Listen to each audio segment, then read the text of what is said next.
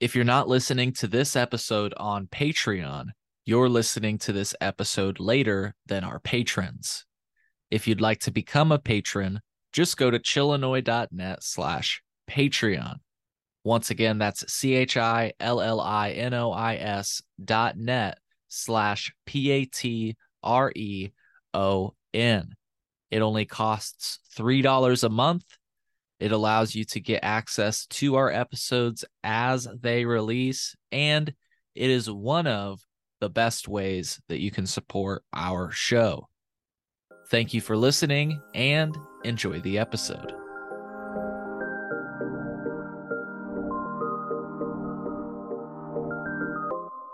All right. Well, Glenn, it is so nice to meet you. Um, how do I how do I say your full name? Glenn Arthur McElfresh, but uh, depending on who you talk to at our Thanksgiving dinners, it may be McElfresh. Um, but I say McElfresh. I respond to both. Okay, that's I wasn't sure. Wasn't sure McElfresh. I I'm happy to know. Not that it matters to you. I was saying it in my head right. Fuck yeah. Honestly, the way you preferred. I'd I rather. just a just a little bit. So you you already are starting strong first step. Hell yeah. Hell yeah. Well, um, I saw a video. I, I Charles from Chaitiva sent me a video of you speaking in front of a group of folks, and that's how I uh became aware of you. Um, but for folks that are listening, do you mind uh introducing yourself uh to the audience? Yeah, no, I'd love to. Uh, so I am a co-founder of a couple of different hemp businesses. The first one is Plift, and we are a uh, Delta 9 THC infused soda. Uh, we also, uh, I'm also the CEO of this company called Perfectly Dosed. And we are a platform for other makers and entrepreneurs who want to get into the hemp space uh, by selling them water soluble THC emulsions as an ingredient. So um, we've got a product and then we have an ingredient, and kind of we're hoping to create a, a diverse ecosystem within the state of Illinois and eventually the country. Very cool, dude. Very cool. Uh, my bad. I was uh, in the midst of rolling. If you didn't, I wanted to make sure to give you the opportunity. Do you did you plug your website? Amateur over here. Yeah. So it's Plift. That's P L I F T, and that's like uplift without the U because all that's missing is UCOL. And then is also perfectlydosed.com. Uh, we're on all the socials, uh, drink Plift, uh, and I think Perfectly Dosed One is is our handle on all the socials. I'm the I'm the ops guy. Uh, definitely not the marketing guy, right? That's amateur move 101. no, hey, no worries. I wanted to just make sure because I do the same thing. I forget. I I've gone on to like shows and stuff, and it's like, damn it, I didn't even say the website or the show name. I just got so excited and started talking, you know. So You know, Cole, I really am. I, I obviously I I do a lot of edibles because I run an edibles company, but like seeing you roll that really nice J has got me uh, nostalgic for my uh, nostalgic for my frisbee. for your frisbee, is that a euphemism for a joint? No, well, it's my rolling tray. Oh, oh, nice, nice. I was like, That's that's some like classic shit right there, dude. you know, on the disc golf course, there's no better way to, you know, it, it's your disc and it's your your rolling tray. It's double duty.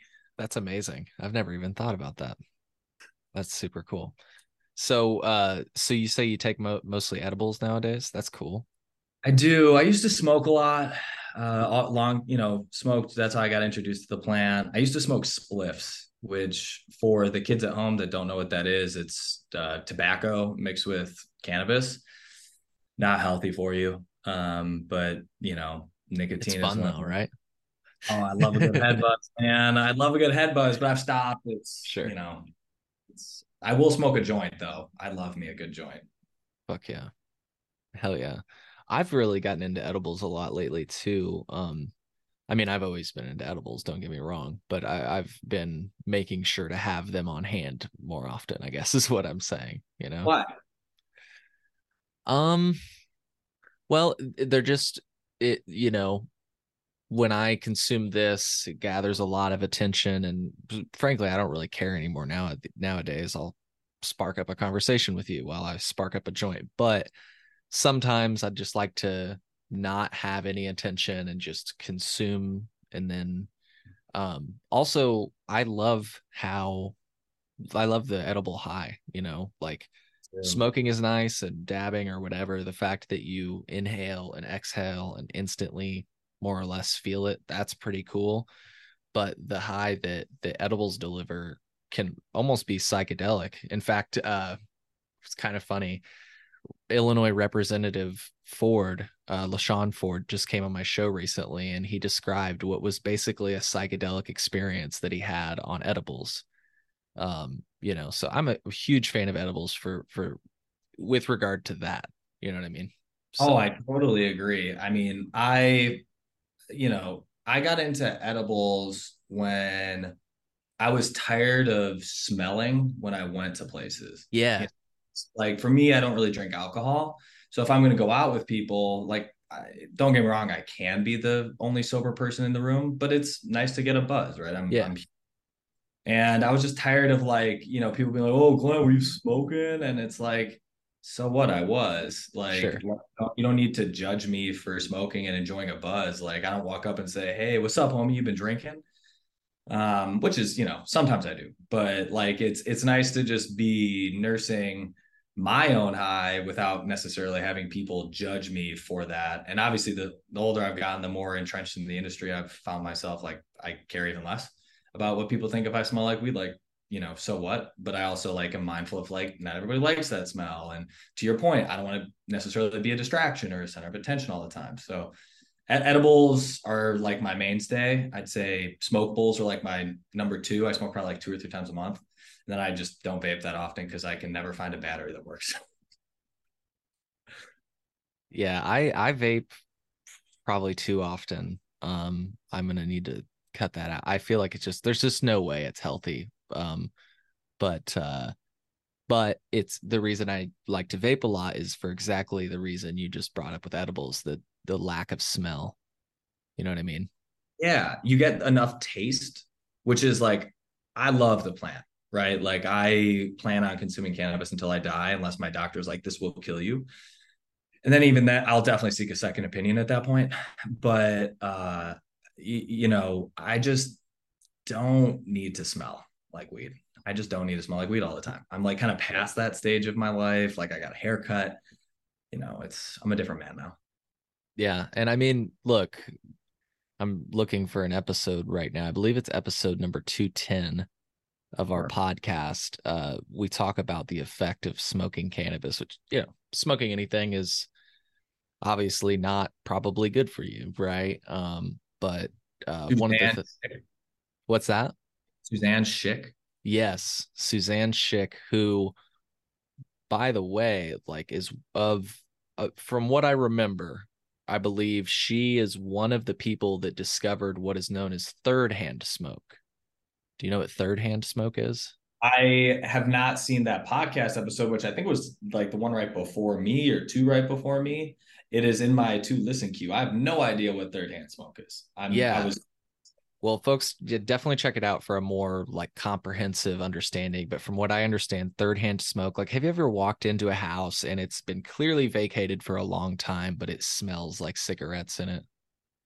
Yo, of course. Yeah, absolutely. That's, that's like the simplest way to explain third hand smoke the, like the fact that you it's in the walls um another way to explain it that she explained to me with i never really thought of like sometimes you know parents will try to smoke like outside so they don't give their kids third hand smoke right or sorry uh-huh. second hand smoke um, so they'll try to smoke outside. They don't smoke in the house anymore, right? My parents, growing up, we used to have ashtrays in the house. I remember one of the things I got in trouble for once was I knocked over the fucking ashtray, which is funny. I don't think any kid.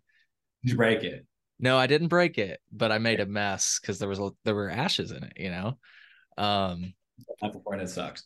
Yeah, but uh, so so you know, as we progress in society, the parents would go out into the garage or go outside. But the thing they often didn't do or even if they did wash their hands so when you touch the remote or whatever like that residue gets on and then your kids touch the remote and third hand smoke. Um, i have a third hand smoke story. I didn't realize i did. Yeah. Uh, I live in a two flat in Chicago, and I'm on the the second floor. And the person who lived here uh, before us was a smoker, and so the apartment had been like very thoroughly cleaned, but like uh like the really except the windows, and there was always this like this this kind of sheen on the windows. I'm like, what the fuck is that? So one day I'm just like, I, am gonna just clean this. So I like I get the the glass cleaner, I wipe it down with paper towels. I don't use gloves, and I know what a nicotine high is like. And I swear, I felt like I got a buzz, and I was like, it was not enjoyable. And it could have been the cleaning supplies. So, you know, I'm not going to say for sure that was third hand smoke, but damn, I think it was. Yeah. yeah, dude. It sucks. Now the windows are clean though. Yeah. So, anyways, what she talked about, so that's how, you know, just I always like to mention that about her, but she talked about um, yeah, smoking and how um how it can affect others, like the the effect of secondhand smoke uh at consumption lounges, consumption events. And uh she even like studied an array of like people, you know, consumption lounges that allowed you to smoke and dab, but also consumption lounges that only allowed you to dab, consumption lounges with like state of the art air filtration systems. And what she basically found is that there's no safe way to consume cannabis around people. Like she said that like even at like outdoor events, um, you, know, in Illinois, we recently had recently had those air quality alerts. Oh yeah she said that you would be getting those alerts at these events. Like you would get the that's how much smoke she's picking up at these events. Now and i want to be very clear for listeners she is an advocate for legalization. She thinks it should be legalized. She's not like may she's not collecting this data to say people shouldn't smoke weed.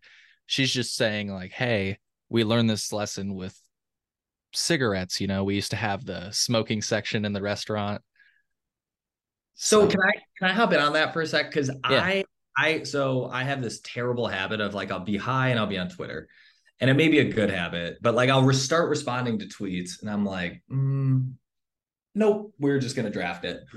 Um, but I had one kind of teed up last night or the night before. You may have it may have even been in your thread, um, but it was about consumption lounges, and like that whole concept I really struggle with because like one aren't we trying to like have people smoke less indoors? Obviously, no, you know, at least in a public setting, right? In the privacy of your home own home. Cheers, by the way. Um, cheers. Privacy of your home, own home, have at it. Um, but like in public, is then that what we're trying to do, and then also, in whenever legalization happens in all these states, aren't we introducing, or most states introducing, more restrictive, like you know, well well crafted laws that like discourage high driving and you know driving while intoxicated by cannabis. And yet we're creating places with parking lots for people to go get high right? I'm like i, I almost feel like it's a giant honeypot for the police. And i can't uncheck that you know as people are advocating for this like next wave of market expansion in the licensed marijuana world as like it being consumption lounges. It totally makes sense in hospitality. But I, I feel like you could make the same argument about bars right now. You know, there's the 0.08 yes. strict limit, and you could say a bar is a honeypot, but we all I feel like ever even my parents who are not like legal scholars are aware of the term uh, entrapment and they're like you can't do that so you know what i mean it, I hear you, and I'm just like, for me though, like I hear I'm, you too. I hear your point. I'm you just know? like, like, is that really the way? Right. Uh, you know, is is that the end of the rainbow here? Like, you know, are, are we saying consumption lounges? It's like, hello, you know. Like yeah, got- and I think I'm so glad we're having this conversation, and I was glad I was able to plug the Suzanne Schick one because consumption is definitely like nuanced, especially with the points she brings up. Because like you would you might say that everybody so let's talk about secondhand smoke for example. Some people would say like those concerns are ridiculous because the people chose to go to this smoking lounge. It's like okay but maybe everybody didn't choose. Maybe some people are employed there because it's the closest thing to them. That's a good point. And and so i asked her about that like what's the solution in that case? And she basically said ppe like that's the only thing. The air filtration systems don't work they actually make it worse in some cases um because it just moves the smoke around. And so i was like okay so they they're in a beekeeper suit. She's like well yeah but then that doesn't lend itself to a comfortable smoking you know Unless it's outer space themed. true true true and the air conditioning's nice because you know you don't want the workers to be uncomfortable or anything. But anyways we're i'm kind of bouncing all over the place uh yeah consumption lounges are definitely an interesting thought. All i will say is that like it we and we do we have uh like hookah lounges and stuff in illinois. I think we should be able to have cannabis lounges in illinois. Um you know and i wish it was like more widespread because there are just people that like either come to town and they have no safe place to consume it. So like they're either a tourist and they can't like they're in a hotel so they can't smoke weed there. You can't smoke it outside because that's illegal. So you like need a place, but then there's like people that have apartments or in like federal housing or whatever. And so like all those different people I think you know would benefit from a consumption lounge and I guess my last thought really quick is that like back to bars like I do think you benefit from having people around when you consume like to like make sure you're Oh, good. You Yeah. know like Yes. like that's a good part of the ritual if you will of uh alcoholism or like being being in a bar is that the bartender they watch you but then I feel like other people I mean at least in the bars that I've been at they look they look out for you you know I think most of the time, yes. You know, I I think it's a fun experiment that we're lucky to be alive during. oh yes yeah Like at the very least, I'm like, who's got it better than us? And dude how many people? We're really lucky. I mean, we're sitting here, you're drinking weed, I'm smoking weed, we're talking through space right now. This is fucking crazy, bro. I know. yeah. The Matrix is can be pretty good sometimes. Yeah. Well, hey, Glenn, I, I want to bounce all over with you I because I, already really have enjoyed our conversation so far, but I wanted to give you space today uh, because of because of how I was introduced to you. I saw you give a speech on Delta 8 and kind of the latest uh, hullabaloo, if you will, for lack of better words, on uh, can- cannabinoids. Um, I could play the video if you wanted me to, or I could I just. even know what the video is, but um, oh, you don't know? Uh, So uh, I think I Charles. do, but uh, was it in Rockford? you you were standing there in a suit so was charles and you like spoke up. yeah. That Is, the- is it as long as it's not too long? Because if it's me getting all windy, then nobody nobody benefits from that. okay if- hold on it's two minutes we could do this let's do this uh so uh one second here let me pull up my share um here we go all right can you see the video there we go this is the one glenn Yeah. Okay, yeah, no, this uh from the cup. Representative here uh, for taking his time to support us, and I want to say thank you to the Buckley's team for uh, one being a responsible business, as well as just being uh, role, business role models to me. So my name is Glenn McElfresh, and I'm one of the co-founders of Plift. We're a black and women-owned uh, hemp-infused soda company based here right out of Chicago. Uh, we started about two years ago when we weren't able to get started in the adult use cannabis industry. But we knew that the world really needed an, a responsible, complementary alternative to alcohol because alcoholism runs in my family and my co founder's family. Now, today, we're sold in seven states. We're doing revenues that are approaching $50,000 a month. And we started the year with only $2,000 a month in revenue. So we've grown rapidly, and that sort of business growth creates jobs and tax revenue for the great state of Illinois. Uh, and we are not alone. I know many of the businesses here who are responsible, great representatives for this industry, and many who aren't able to be here today also are growing quickly, creating jobs and creating tax revenue. And that's because hemp is a federally legal substance that allows us to run a successful business.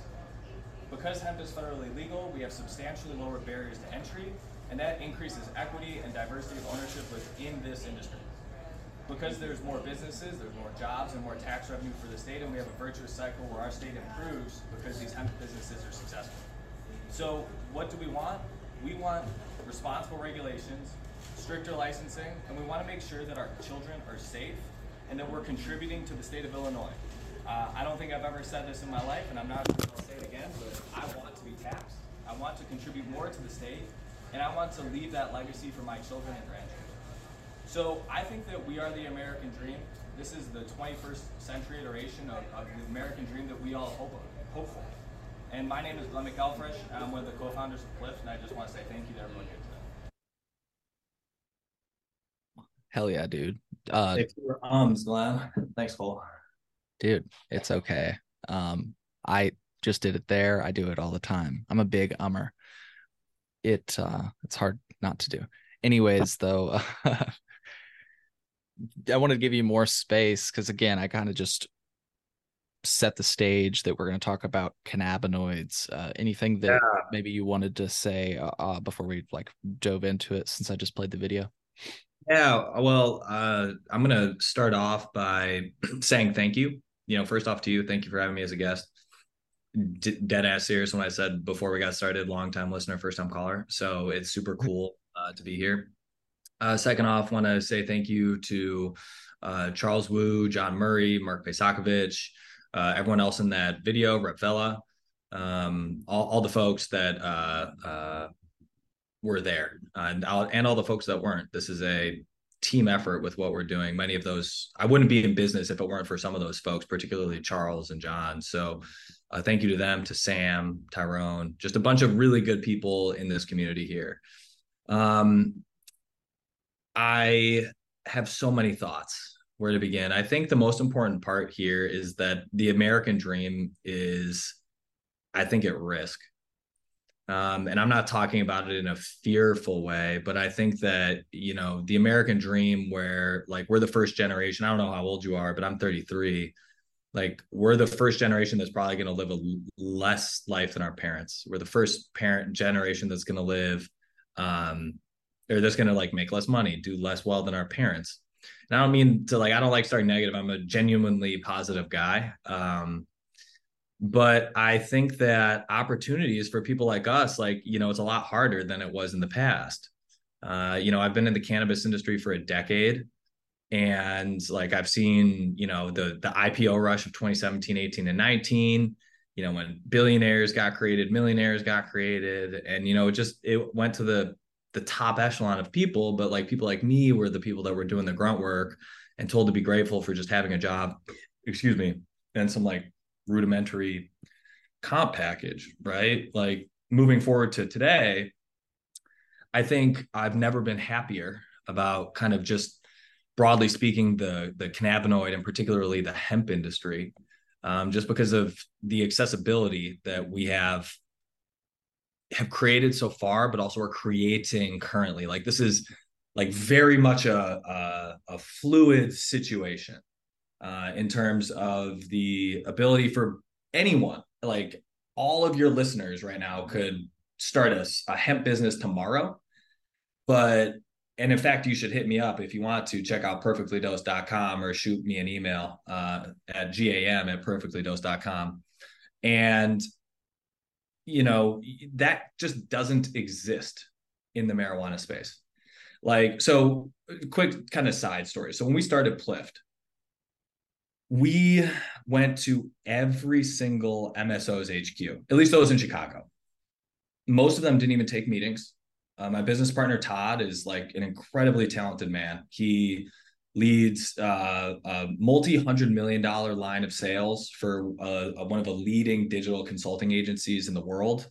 Works with brands that like you know household consumer brands that you've seen. I, I just don't necessarily want to say them just in public in case they feel bad about being acknowledged. But they're they're names you've heard of. You've either consumed their product, driven their vehicles, or put their you know stuff on your face um and you know he's built these brands you know and i have a decade of cannabis industry experience as a chief compliance officer and we literally had a drinkable product that got you high and people are like well that's cool you did that on like you know $30000 of your own capital but come back when you have traction it's like well how are we going to do that like well you figure that out so we did you know none of them would touch us and I actually think that we probably are partially responsible for alerting some of the uh, folks in Illinois, some of the MSOs to like this kind of hemp thing. um, because we took their advice and got traction. Um, it's unbelievable how accessible this industry is. And i think that's really important to understand for like you know for people who don't come from means right? I'm i'm so amazingly blessed.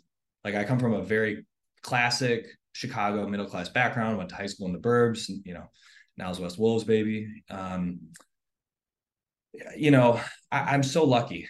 Um and it's still been one of the hardest things in my life to launch this business but like we're committed to changing that and you know make it so that you know the way in the same way that like tobacco sugary substances and uh, alcohol are so readily accessible you know really everywhere you know that that the cannabis can be that way too because if we're looking at this in terms of like a harm reduction product like i really think that if somebody can say like hey i'm going to have one less beer i have one less alcohol like alcoholic beverage I'm actually going to just have like an edible. Like I think that society is just a little bit better for that. Uh, and you know, I I feel just incredibly lucky to to be at the forefront of this movement with so many people who at one point were my business idols, and now they're like people I text and call with regularly, and you know, it, it's it's just really fortunate. And I I think that that is not the last time that that story will be told right? Like I fully expect and hope and want that somebody, because of this podcast, reaches out and is like, I want to start a business. Like, help me start a business. And then we start a business and it's like, damn, that's a big ass business. Like, that'd be really fucking cool. Yeah. Say uh, your email again, just real quick. Yeah. So GAM, that's, uh, yeah, GAM, my initials at, at uh, Plift. That's P L I F T dot com and it's the same thing gam at perfectly dosed dot com. Pro tip get your get your dot com. I've had too many dot co businesses and that. Never works out. Uh, that's the story of this right here. Fucking could have got the goddamn dot com for like cheap and then i got the dot net and it the dot com went somebody had a monitor set up and the dot com went up to like two thousand dollars something crazy. It was yeah people do that. Yeah. Hey, everybody's gonna hustle. Hey, yeah, dude, kudos. Whatever. Anyways, sorry, you were talking about how accessible it is, yeah. and and and it's like it's it's you know the accessibility is a double-edged sword and i think that you know to was it uncle ben with great power comes great responsibility i think there's some people who are irresponsible actors in the space um, you know, I'm not certainly going to name names because that's just tacky. Uh, but there's people who are selling products that are like 300 milligrams a serving, and I'm like, I don't care what the cannabinoid is. Like, it really, with the exception of CBD, which requires more do- of a dose than I think most people are probably getting to have any sort of therapeutic effect. There's no cannabinoid that requires that much uh, that high of a dose to to to enjoy. And now there are obviously limited use cases where there are folks that have true medical needs that do require like grams of full spectrum oil that do require like hundreds of milligrams of THC and other cannabinoids to like truly get the relief that they need.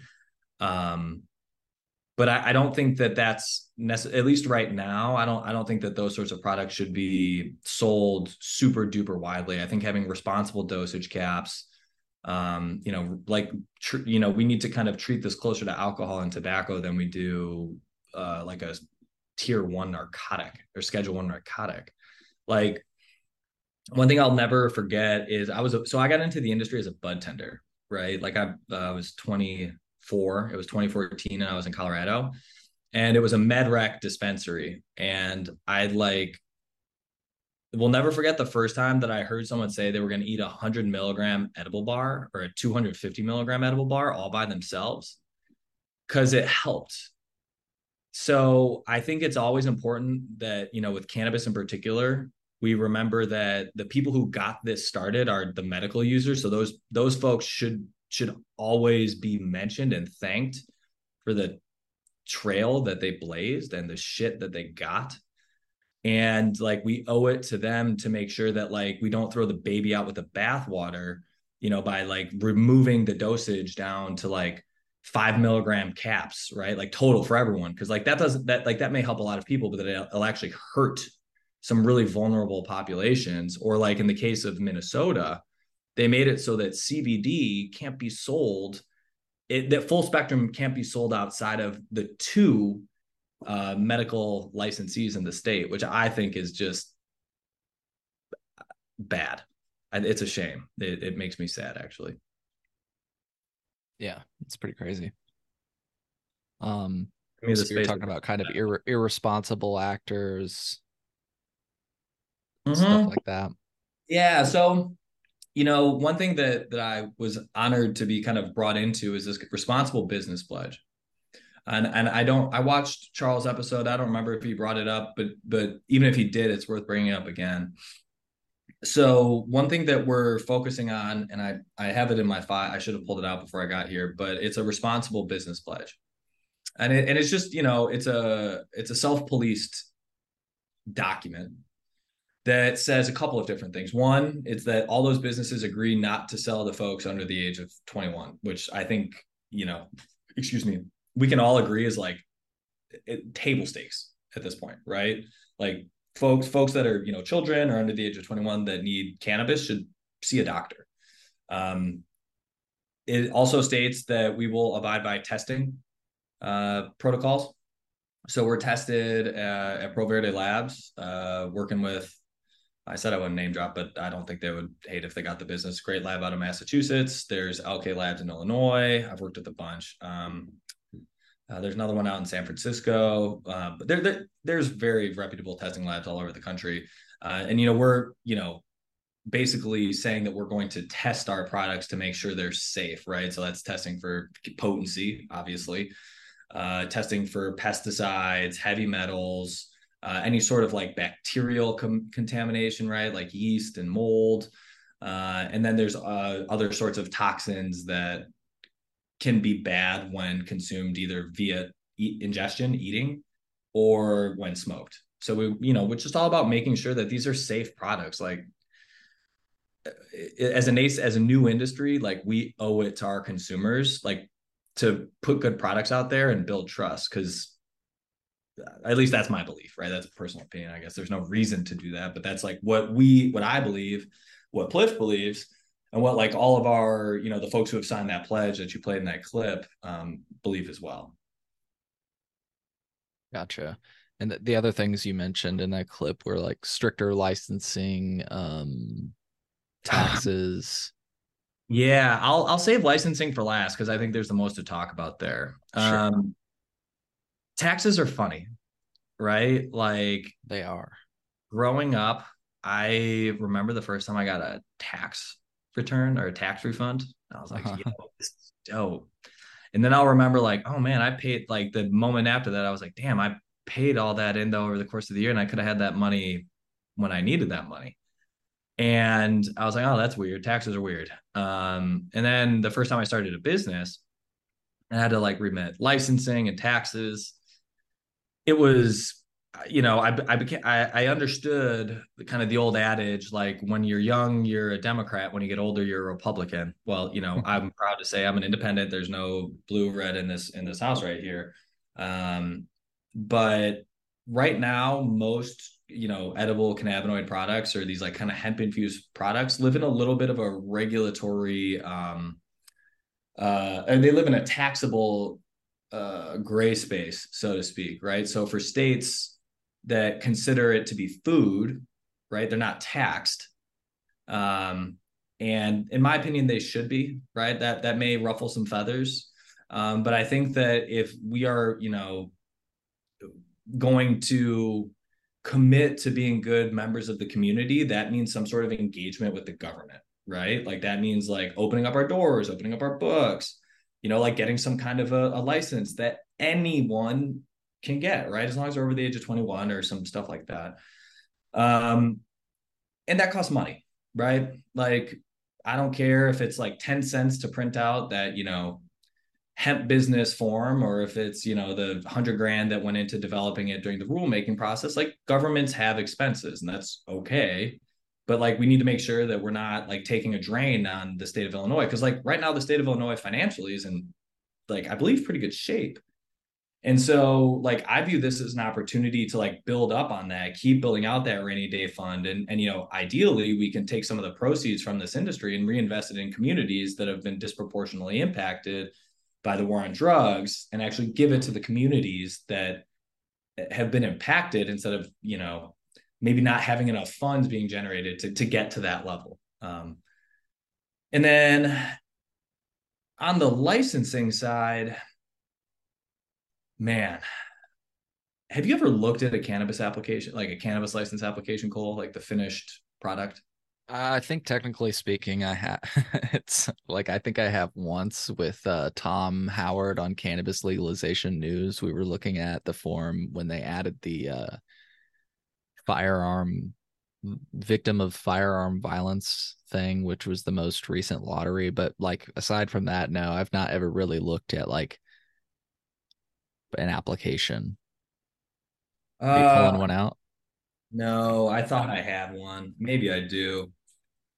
But Now, are you talking about like just the application, or are you talking about like uh, the application filled out like a submission?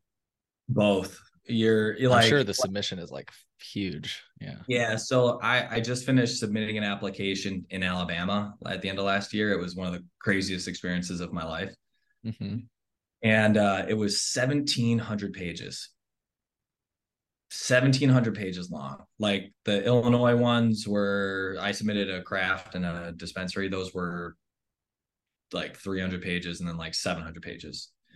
It's a lot of stuff, right? Like I again, kind of going back to my my my fortunate circumstances that I was born into, am lucky that I had the education, right? Like the the freedom at the time that COVID was going on to write some of those applications.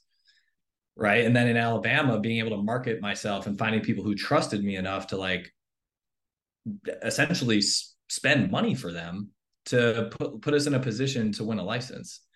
And, you know, but the reality is, is it's 1700 pages of like, tell me the color of your license plate type stuff, you know, like it, it's unreal. Like, does the person's left, is it 10 and 2 or 930 and 330, right? Like stuff like that is bonkers. And it's not just cars, right? Like it's your production, it's your, you know, like I had to literally for all of our stuff in Alabama say our ingredients for each product including the source of our peach flavor because peach is the only allowable gummy Right. in Alabama. So like I, I talk about that because that's like every single state in in in in marijuana, right? So aside real quick, I was enlightened. I used to believe that calling it cannabis was the way, like respectful of the racist origins of marijuana, right? Like I was a big believer in that. I didn't think it was hard to do.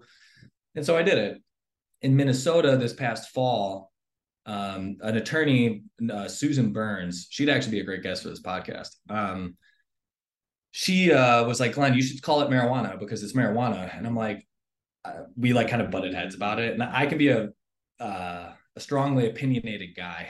And, and she was like, look, it's a legal term, right? It's a legal term. So marijuana is anything with more than 0.3% THC on a dry weight basis. If it's less than that, it's hemp.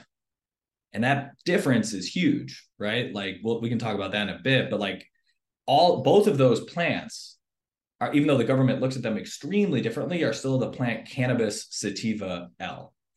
Um, I wish I, my desk was on the other side because I have a dope blacklight cannabis poster that I would. There's seeds on it, so you know it's hemp or some some, some shit. Um, so um, but like on the license going you know kind of going back to licensing the marijuana licenses are usually competitive you have a couple of exceptions right? You have statewide licensing in like colorado you have statewide licensing in, in michigan's and oklahoma is like this like grand experiment. But most of the time you have like a limited number of these licenses and that just is so inaccessible. So i think the most important thing with hemp is that like we need to have standards right? We need to have business standards but we should in no circumstances limit how we can let people get in because like what if i'm not what if i'm like 15 years old right now and in like six years i want to start a you know a cannabis business when i'm 22 or 23 like we're effectively saying to the future you can't play now. And and there's just something that's inherently unfair about that, in my opinion. But also, I think it really, and more importantly, more presently, it just truly neglects the fact that there are millions of people who have been negatively impacted by the war on drugs. And and if we don't let, if we don't at least give any one of those people, right, the opportunity to come into this space, then it's it, it feels like we're letting them down. And that's a that's a that's a strongly held opinion, right? Like I, I think reasonable people can argue. I can see the points on the other side. You know, I, like a couple years ago, I was like, you know, this whole hemp, this whole you know D8 stuff was like, ah, you know, I don't get it. But like now, I'm like, I believe that this is a once in a generation opportunity for anybody that wants to start a business in this space.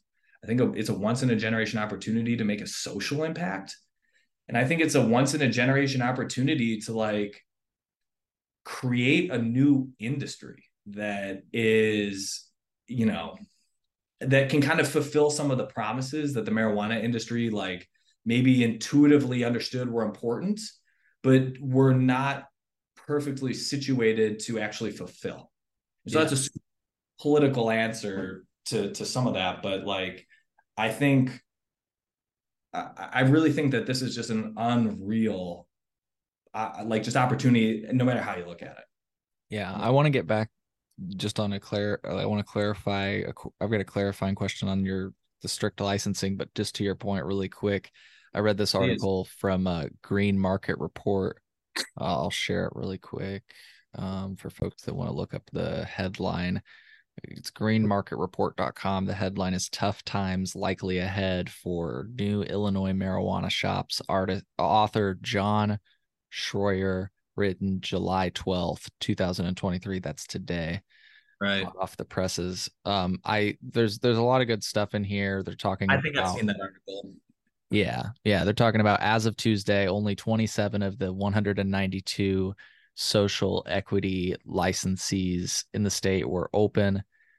And um, they, he basically opens it if past is prologue then the upcoming 55 illinois social equity license winners on thursday are going to have a, a rough time actually getting their shops open for business. So i guess maybe there's a lottery tomorrow. I think that's correct. I think it's the last lottery in fact um, I, I didn't enter that but i know what you're talking about here's the part that I thought stood out to your point. Um, I believe they're talking to some, yeah, Chicago based consultant, Michael Mayes of Quantum Nine. Mayes estimated that the cost of opening a new cannabis store in Illinois can run between $650,000 and 1.5 million, depending on the location. And for true social equity applicants who are typically not wealthy and often have to rely on investors or other types of financial backers, that's not an easy goal to hit. My thing is like, I don't know. No, what's your thing? Let's hear it.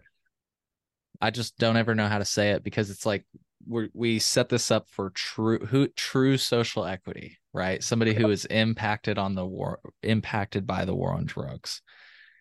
It's like if if they were impacted by the war on drugs, do you think they just have six hundred fifty thousand dollars to a hundred one point five million on hand? And and if not that, do you think they just have investors like like people that they can trust and actually know that aren't going to fuck them over because they have been impacted by the war on drugs and aren't maybe I don't want to say literate enough because that sounds really like I'll just be honest, that sounds bad, but that's kind of but I mean, like, look, if you've been impacted by the war on drugs and you you don't have six hundred fifty thousand dollars in all these investment people, like personally, I'm not financially literate enough to do that stuff. Like I'll say that. You know what I mean? Like and I, I don't consider myself to be impacted by the war on drugs.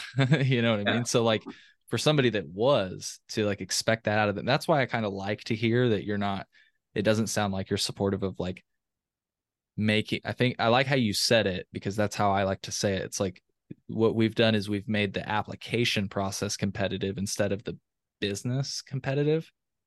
You know you got to be like a legal yeah. scholar to get a fucking license. It should be just a fee. Hey i want to what do i need to comply with? Okay i'll pay you a fee guaranteeing that i'll comply with that.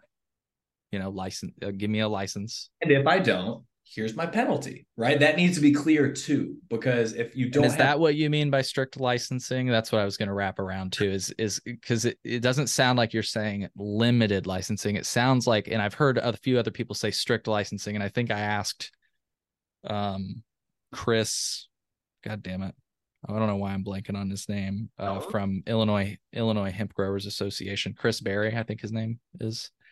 I asked him, "What do you mean?" oh yeah, yeah, yeah, yeah, I know Chris Berry. yeah. I he said, was "What on. do you ago. Oh. Correct. Yeah, yeah. I said, what do you mean by strict licensing, or what do they mean by strict licensing? Because I read it in an article by Illinois News Joint, and he said, I think what they mean is that there are clear ramifications if you don't comply with the rules. But I I wanted to make sure that what we were talking about was not limited licensing, and it sounds like that's not what we're talking about. I am very much against, especially you know, with what you started off with. You're talking about like how this is the american dream and it's the most accessible way and email me if you want to start a business and all that stuff. Yeah there there is no way that like and that's a that's actually a pretty recent change in my own thinking right? Like i thought when i applied for an illinois license that i was like very pro limited license just because of the scarcity and the value that i thought it would Yeah. bring. Can Should you explain that some more? Because people like it's so much powerful it, i know you just said you changed your mind but please can you explain what you thought beforehand because i've been trying to explain it but people see me as a vocal critic of it so i think it sounds like like i'm just bitching about it so i want to hear it from somebody that like actually used to believe that if you don't mind Yeah, no, I will. I'm a reformed limited license critic. Um, so, what I want to say first, though, is like, first off, kudos to the lawmakers in the state of Illinois uh, for for really putting it out there, right? I think there's there's legit criticism that can, you know, that that we can and should talk about at a different forum, but like they did a they tried and they care, and I think that that's like really important to understand. You know, it's not easy, kind of doing this. Nobody's gotten it right and you know but I, I just like you know the what is it? Teddy roosevelt used to say like the people who are outside of the ring should not in, or the people who are outside of the ring should not interrupt the people in the ring or something like that. Like don't interrupt the people who are doing the stuff unless you're willing to help right? Or at least engage and, and give some resources. So kudos to them. Kudos to those 27 or so folks that are operational. That is hard as hell. So kudos to all them. And kudos to the people who won. Like that's a life-changing event and i i wish them all the best getting started. It is hard as hell. And until you've been in there launching a dispensary launching a grow launching a processing facility you have no idea how difficult it is to find that like this one dumb motor is now six weeks delayed and thus you can't open for six weeks. And then you have to email your compliance officer at the state to say hey we need to reschedule this thing and oh that's five thousand dollars or something right? Like it, it's it's not it, it it's hard. So I support those people that are in there. I genuinely wish for them to be successful. Um, so going back to like this concept of limited license markets, all that means is that the state prescribes the number of licenses that are available to win.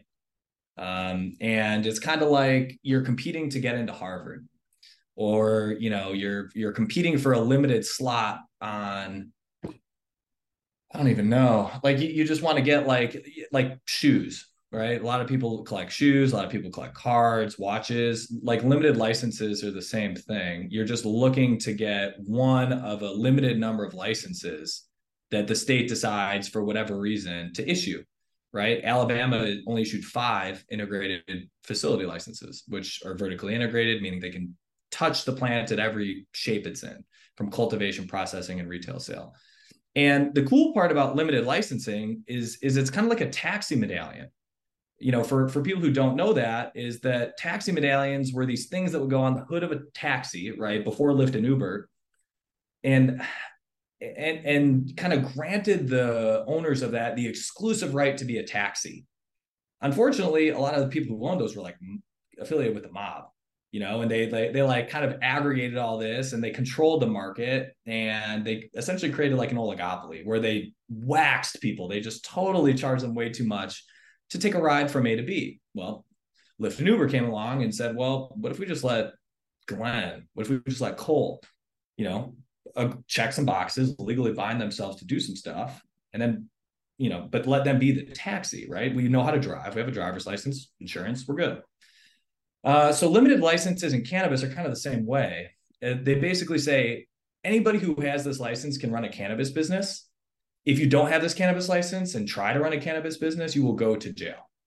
And it's in a weird way, like I don't want to say it's prohibition 2.0 because that's an insult to the people who have been impacted by prohibition, but it is far short of the reform that I believe, and I think many other people believe is necessary to like really move past the war on drugs.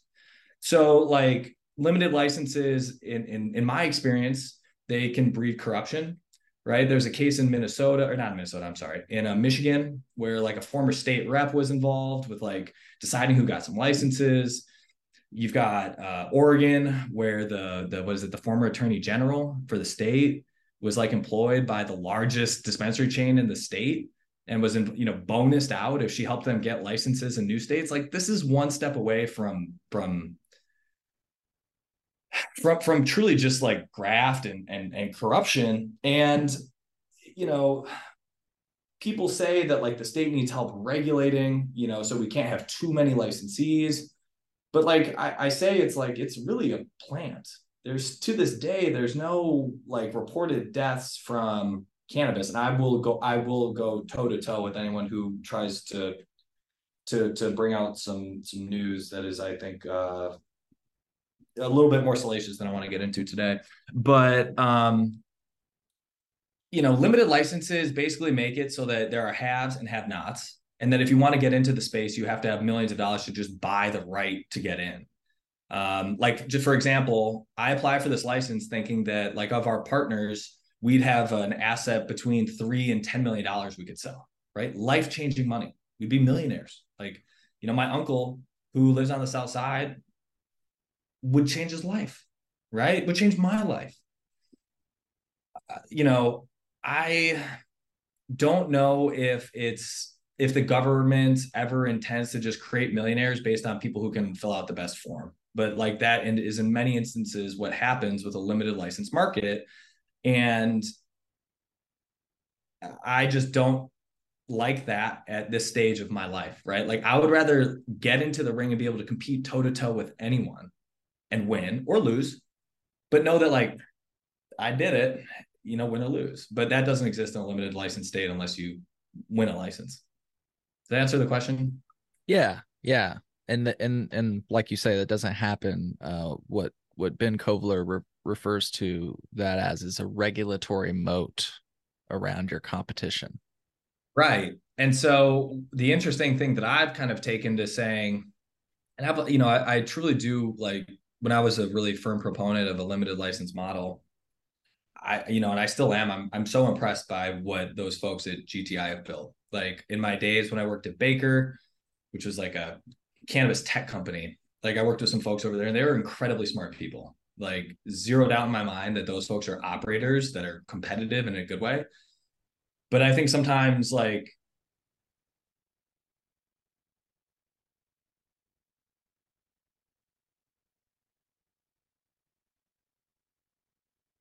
lose you.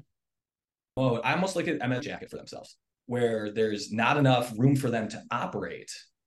And they have made it so that they're stuck in this one way of operating and nobody can come in and help them because the state made it that way and they're in a really tough spot right now just because of the fact that it's a federally illegal product and you have this little thing called 280e that makes it tough yeah so yeah I'll, hey can I'll you stop. sorry can Bring, you restart that thought? You ca- i lost you and you came back and you were talking about how it like you oh so i just came in hugging myself after the screen um well and you and then you were saying the the federal and 280e that's kind of where you came in so i wanted to make sure that we didn't lose what you said. Yeah so right now i think what's we're seeing in the uh, in the cannabis industry just the legal marijuana industry is a little bit of regulatory strangling happening and in some instances it might be self-imposed so what i mean by that many times what people don't realize is that like a lot of these businesses are also the businesses that are helping to craft this legislation, right? And they're writing these rules that they know like only they can clear. And they know they can clear it, but they also know it's a really high bar. Like I have so much respect for those operators, but like because they've created this really high bar, that's also really fucking expensive. Like it is so damn expensive to run a, a marijuana industry. I don't think most people know how expensive it is. Like these people are not rolling in cash, right? It's not Huell in Breaking Bad. It's like right. You know, it's like Walt when he's sleeping in his car. And right? that's It's why they want it to be a limited license market, right? Mm, I think they're running into an issue with that now because capital is not cheap, right? So Mhm. money back in the day was very easy to to rent, right? Like when you take a loan, you're essentially renting money. And these MSOs, because of that regulatory moat, could go to an investor and say, "Well, we're one of five people in this state. Nobody else can do that except us, and the regulators love us. Give us money so that we can build this out." And that's a good pitch. Like I, I would, if I had the money, I probably would have given them money. But also because we're uh, sorry to cut you off, but because we're one of five, we can set our prices at this level as opposed to this level. And that means that, you know, we'll return, we'll have some returns for our shareholders, which is who we report to, you know, and again, you make it a that's a pitch right there. It's a good pitch. It's a good pitch. And and collectively they raised billions of dollars off of that. But that pitch is now, you know, maybe not as effective. And I don't know. I'm not in those rooms. I'm not raising hundreds of millions of dollars. Like kudos to the people that can. But I think that they're running into the fact that maybe these regulations are too tough. You know, that and maybe without any marginal benefit, right? Like it, without any benefit to the patients, without any benefit to the just the consumers, John Q. Public. Yeah, I don't think that's what these companies are worried about, though. I don't think they're worried about the consumer and stuff like that. I mean, but I'm maybe just jaded, you know. Mm. Some of them will. I don't mean to paint with a broad brush. I know, and I, I like to believe that I like to believe the best of people. I have some very Sure. cynical thoughts. Yeah. I have some very cynical experiences. I've had, And that's why I said that. I realized that I was painting with a broad br- brush. I don't mean to say that every company is like evil, but like th- this limited licensing thing is like it is anti-consumer and pro-business. Like the only people that complain about an open market are the people that have to compete in an open market. Like consumers are never complaining in that because you have a lot of choice and typically lower prices. Correct. And know? I think with the limited licenses part, is is it really goes back to accessibility, diversibility, div, uh, diversity, and helping to repair the damage caused by the war on drugs. I've said that like six times, and it's because it's meaningful. Like I'll share a little story. Um, in COVID, I made a friend uh, who was in jail for most of his life. You know, we shared a, a, a wall over our fence, and uh, his name was George, and he spent 26 years in jail from when he was like 17 or 18 to when he was like 42. And uh, jail was hard on him. He was like, I, I kind of deserved it the first time, but then the second time I did not. Um, like it helped straighten me out, and I was like helping him to get into the the cannabis industry because he was like, look, man, I had no opportunity. Like there was no opportunity for me to do it. And these forums, like for someone who maybe doesn't have a high school education, um, they these are challenging forms to fill out. You have to go get fingerprinted, which costs money. It's it's there's a lot of hurdles that people don't realize. Like a lot of the world can't clear. Uh, George actually ended up dying uh, one night, and he died because he had COPD caused by his prison uh, cell and the amount of time they he spent in solitary. And it just like made me so sad, right? Like you can obviously see I'm just a little bit emotional about it because like he was someone who would have benefited the industry so much. Like he was the person who was like, you know, impacted because of it. Like his sentence had more added to it because he had like a joint. Right. Like it's like if he was out for fewer years, would he have been alive? Like he was, he like just proposed to his girlfriend. Like we became friends over like literally smoking joints over the fence, like under the Colorado moon. It, it was COVID did some terrible things. COVID did some really good things and kind of, I think, brought us to, together with people that we would never meet before. But like people like George, people that live in these communities that have been impacted, but also people who have been directly impacted should have the option if they choose. And I think it's important to acknowledge that just because you've been impacted by the war on drugs doesn't mean that you want to be in the industry So we shouldn't paint with that broad brush either. But like, I, I'm a huge believer that everyone who's been impacted by the war on drugs that wants to get in the industry should have that ability, no ifs, ands, or buts. That's a that's a strong yeah, and absolutely amen to that. And I wanted to just say because a lot of people ask me if I'm just like butt hurt because I didn't get a license. I have no aspirations to be in the cannabis industry at all. At all. I don't want a license. part of the cannabis industry. Well, that's what some people say, yeah, for sure. But like, you know, I don't have any aspirations to like sell cannabis, like, or you know what I mean? And so, but my point, and I love that you said it that way.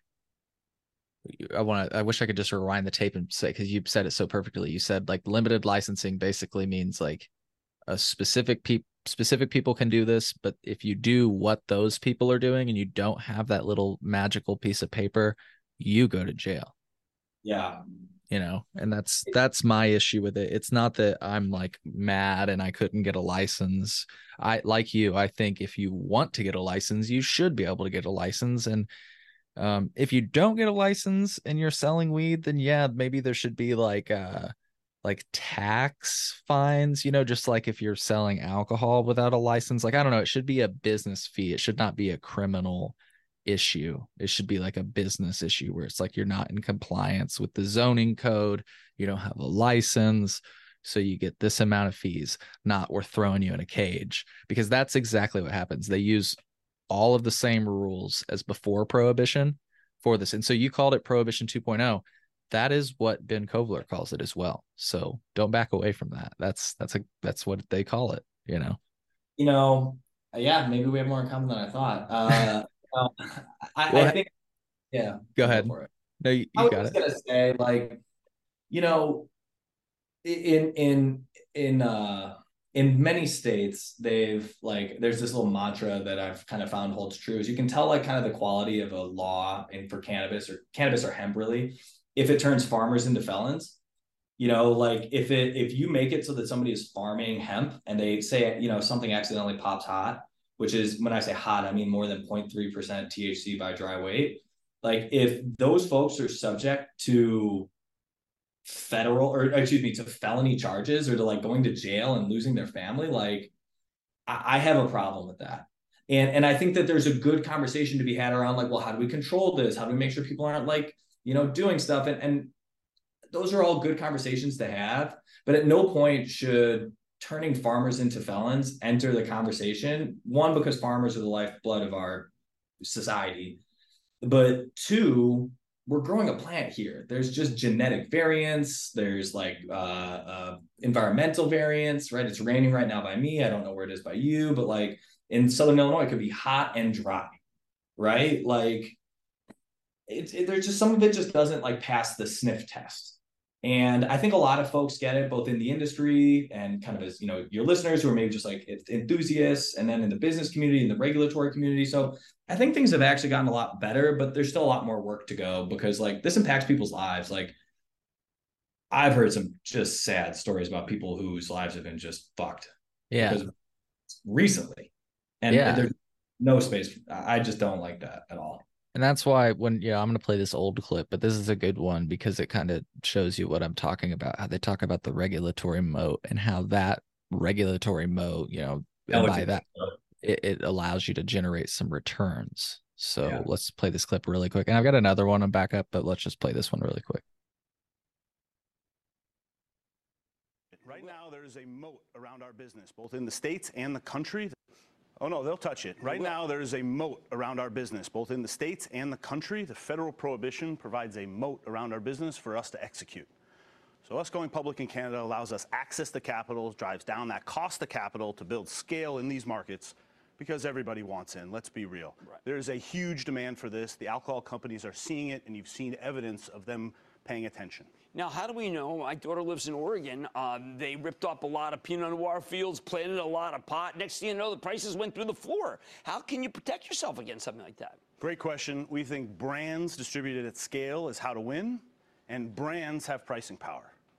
So we believe as the price of the commodity comes down, the brands have pricing power. We've seen that. That's the price of the hops or the barley going Right. down, where the price of the branded liquor maintains pricing power. You have a lot of people working for you in a lot of different facilities. Where are they? And uh, So that's actually a little bit out of not the same context, but still really in the same vein that, that what we're talking about. In, in other interviews, he said that he anticipates their cannabis to be like the Fiji water of cannabis. In other words, it's always more expensive no matter where you go.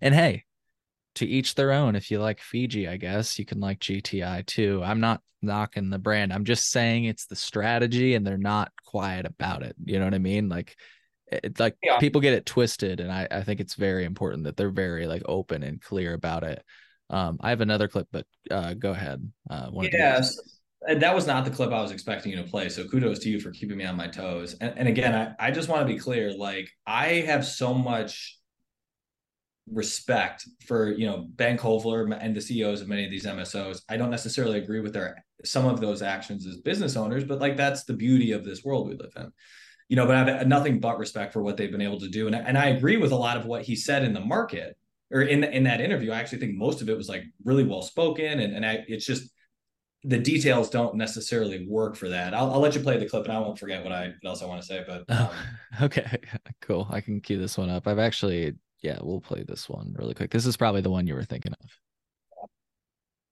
You are staying out of some states, uh, including Colorado and Oregon. Oregon, of course, we've heard about plunging prices locally. That might be a temporary thing. But why would you be staying out of Colorado, for example? Simple case supply demand. We believe in limited supply markets as a way to enter.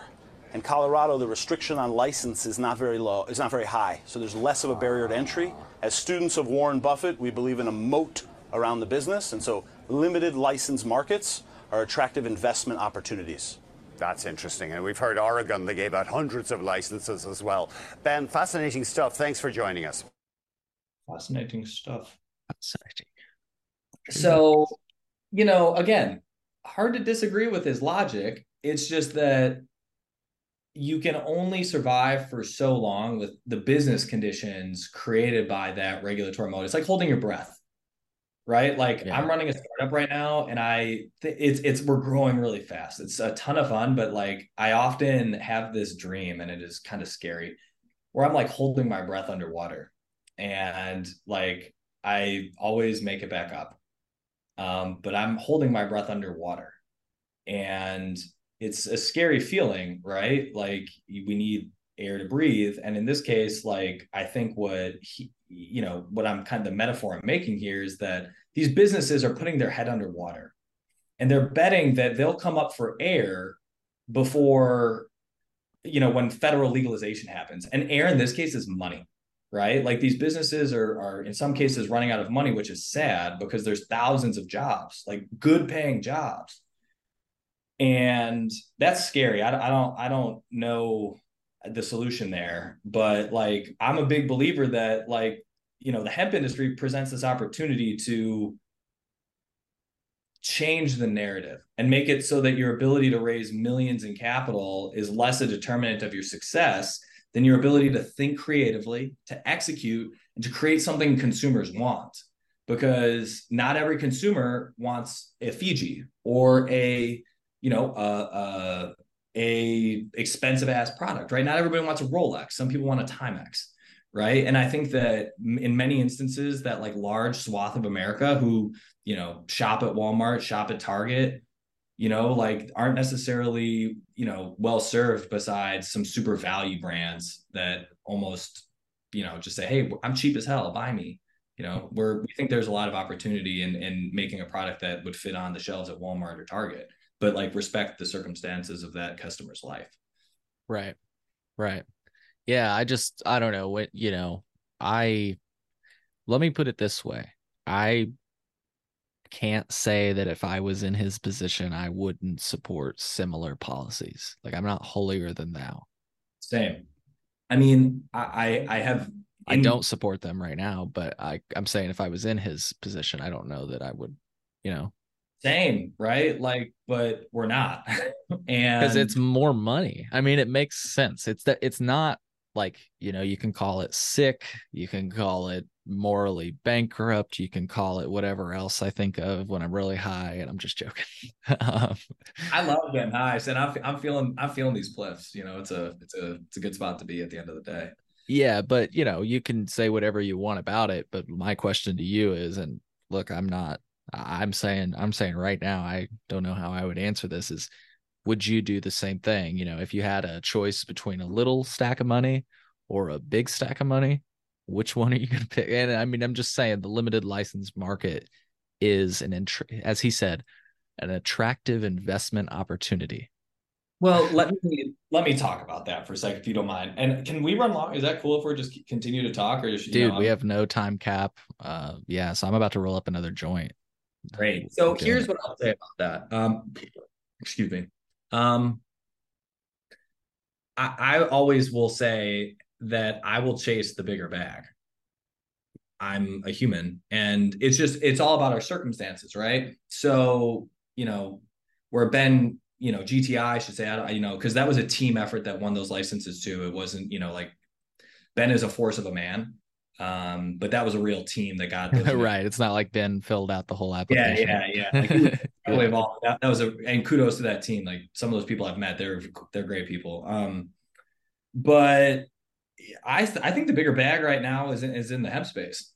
You know, I think we don't appreciate the opportunity here, and that's part of the gospel I like to preach. Is it's like, like Cole, let's talk about a Chillinois gummy, right?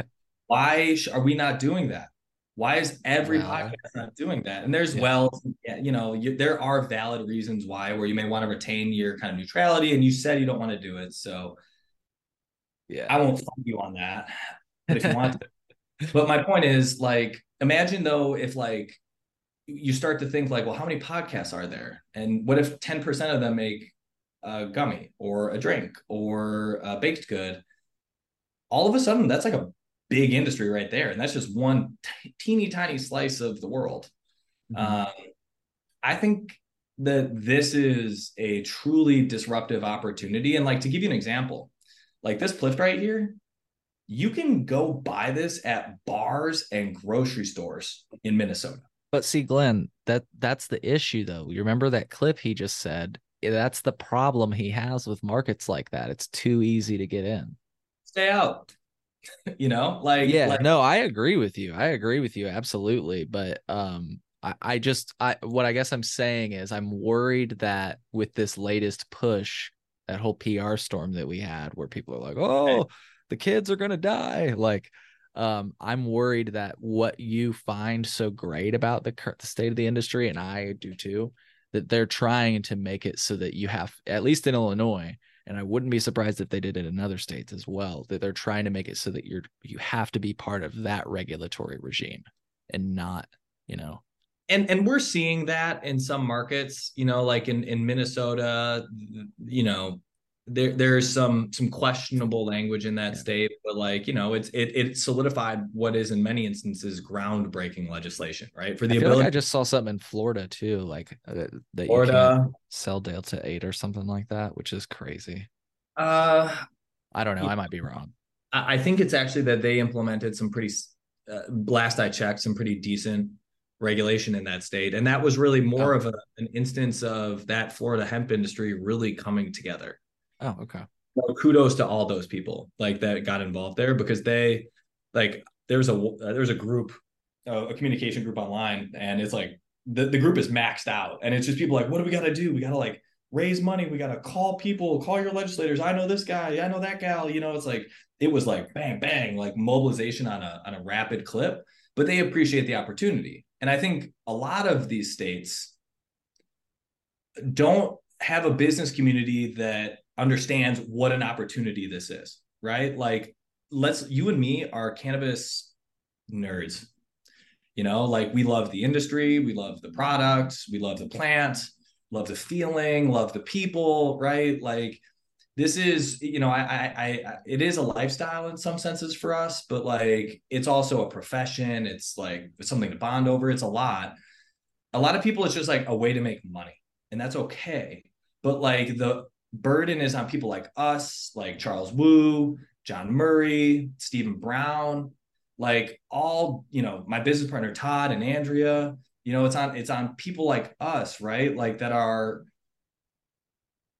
are are that get the opportunity and, and, you know if we don't fight for it you know who will and, and we know there are people who will fight against it so you know we're that's why we're mounting like a campaign to show that this is an opportunity for everyone right? And in the free market of ideas right that's one thing that is pretty tough to regulate. I, I think i think we're well positioned to to to share a really great story uh, for for everyone who really cares.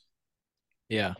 I just think I just worry that you know while they may I agree with you it's business smart and everything else like people like Ben Kovler or anybody else that supports these policies history will not reflect so kindly on because of the fact that it is prohibition 2.0 and it does like perpetuate the uh, war on drugs. And again I'm not saying I don't understand where it's uh, come from but um, this here i wanted to share this kind of exclusive thing. I wanted to i took a few notes on some other things that that you said that i wanted to discuss but this will maybe kickstart it like representative kelly cassidy and senator heather steans who like led they were lead sponsors i believe for the crta if i'm not mistaken. Um, this might be an exclusive here. Uh, so we've been doing these episodes on it's not like this is like crazy or anything but this is important for history and i don't know if it's been shared before um, but uh, so we've been before I share this, we've been doing episodes on cannabis history in Illinois.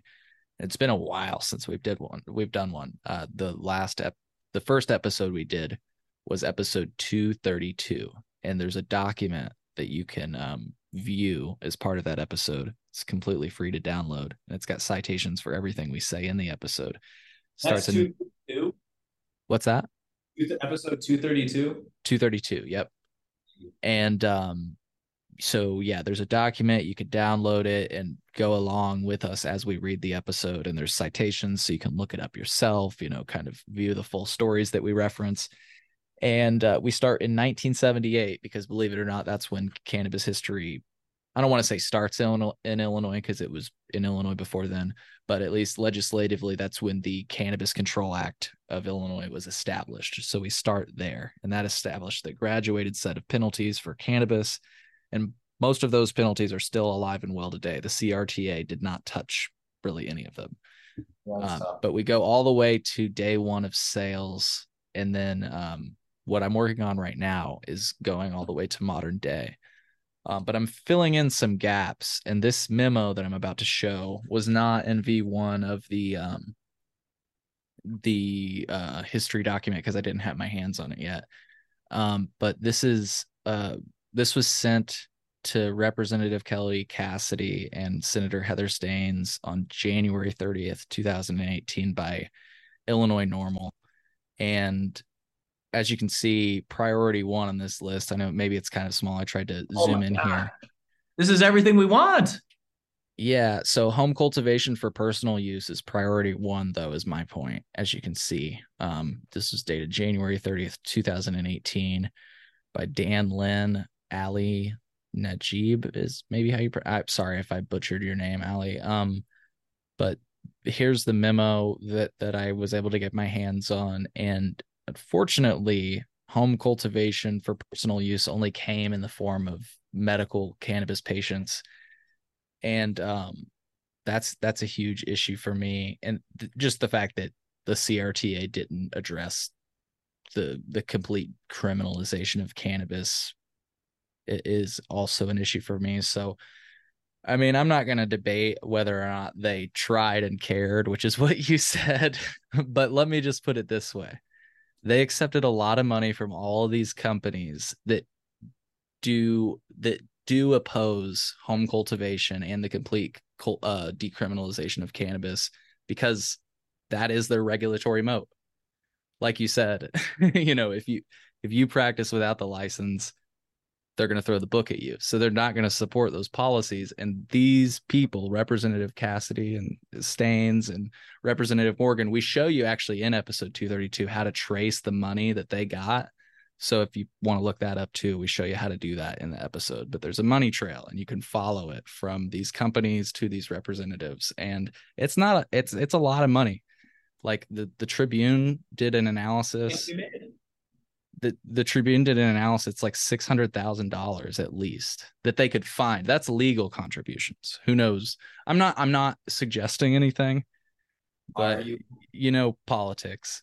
Yeah. Um, so uh, so I just wanted to address the tr- they tried and cared thing you said. I wrote that down. They Oh, tried. and- and. I'm not going to dispute that, but you know, but I- but I think that what you're saying and maybe what so you're saying there there's room to improve, right? There's opportunities to do better. Absolutely. Because for Yeah. every every time that you see something that, that makes you lose faith in government, you know, you're all I'm also inspired by, you know, folks like, you know, Representative LaShawn Ford, right? Who like sees the value of uh, medicinal psilocybin mushrooms, who sees the the, the importance of, you know, diversity in, in cannabis and, and you know uh, reducing uh, barriers to entry for responsible businesses. And again, I'm not speaking for anyone, but that you know just my position on on some of his issues.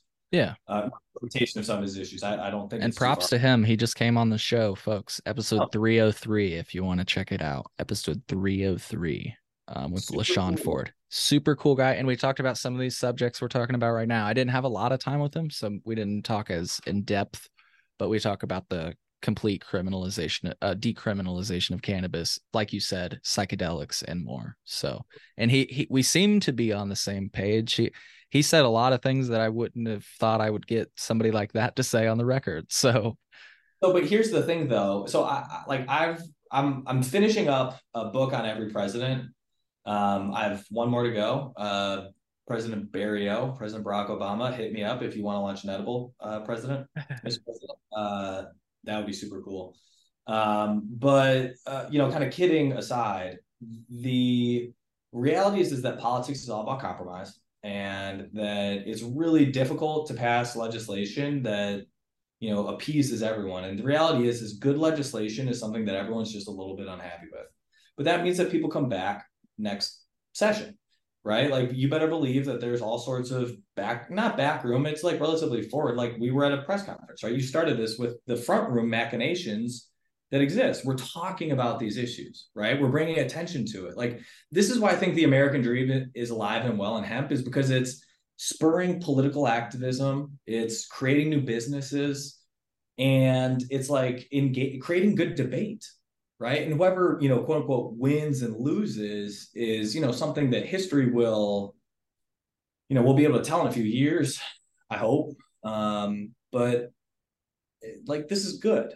Like this is how our system was designed. And sure, I don't necessarily think uh uh, I think obviously finance reform and elections and, and, and politics is good, but you know, I think the bigger issue here is like we've got something that's worth preserving and building on and we should not let it go away I, that is just something i hold so a, very deeply held belief in hemp is that if this industry were to go away and there was something that i could have done but didn't do i, I would that would be a regret right like i'm leaving it all out on the field like it's it's far too important of an opportunity to just like you know hit the showers early personally I know Yeah. other a lot of people feel that way too.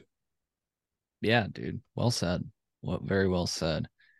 Um, yeah, it like you say, we're in a we're in a good place, and we live. You said it earlier. We live in the best time. The fact that we're even having this debate, it's like you know, like basically what I'm saying right now is like when I go to the dispensary, there's not enough choices. you know what I mean? If you think about what that.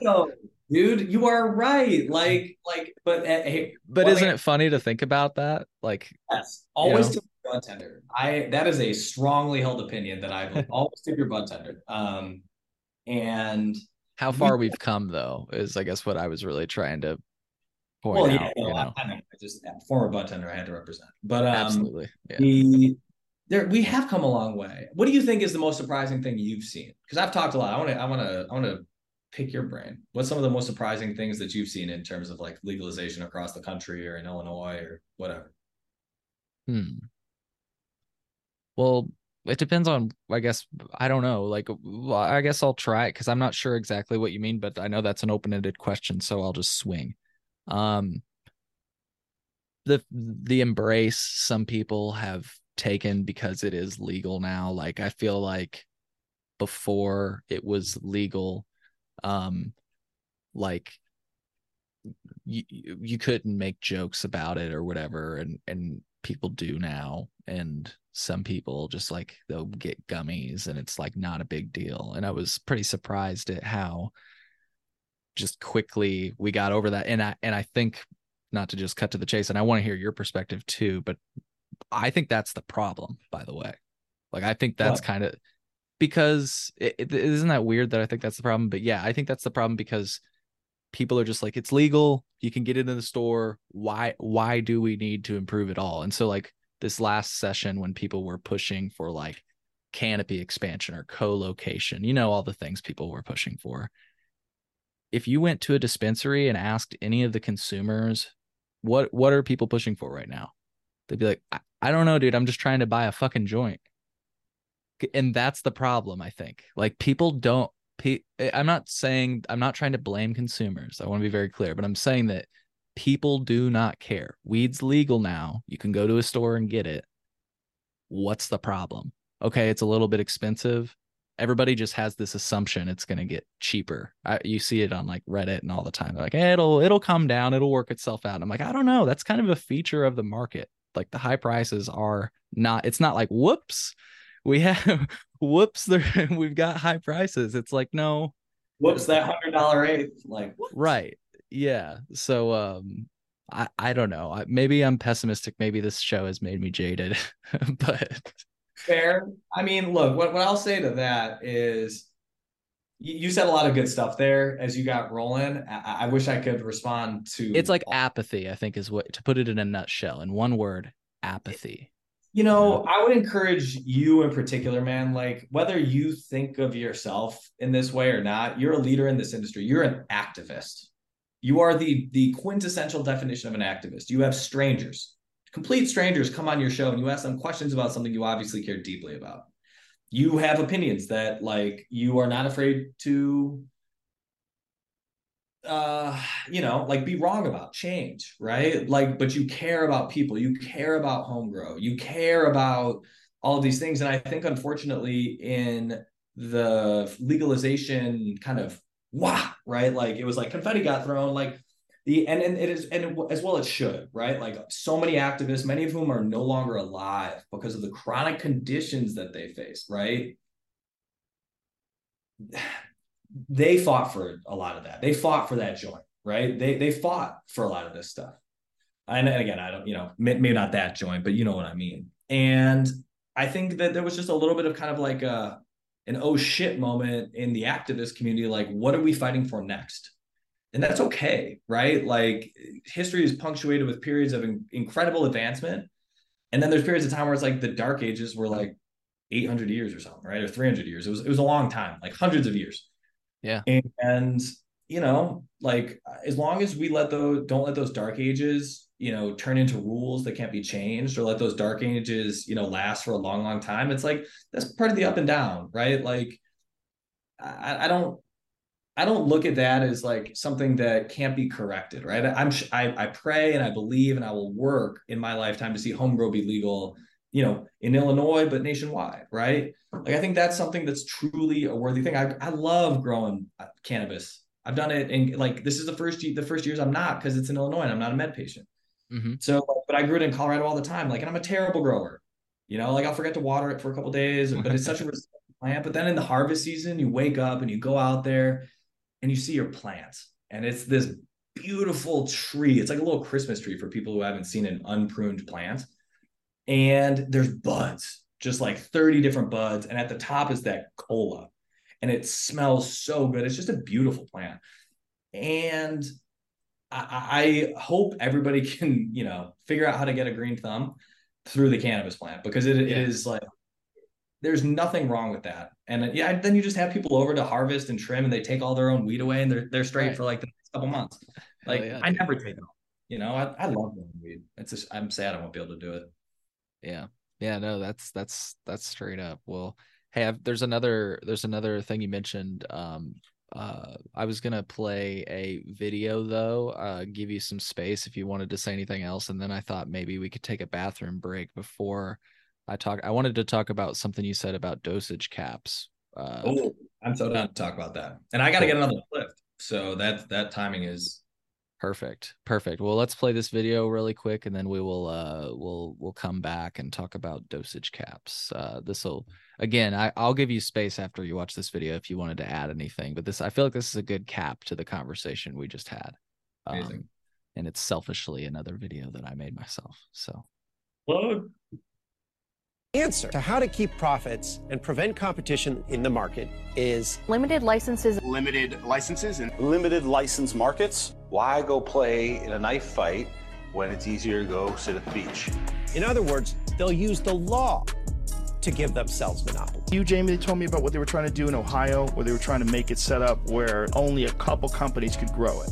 So the weed would be legal, but only a couple companies would monopolize. They ended up passing it, I believe. That's terrible. That's like saying, okay, you can have tomatoes, but we're the only ones who grow these fucking tomatoes. Like, why? It's a tomato.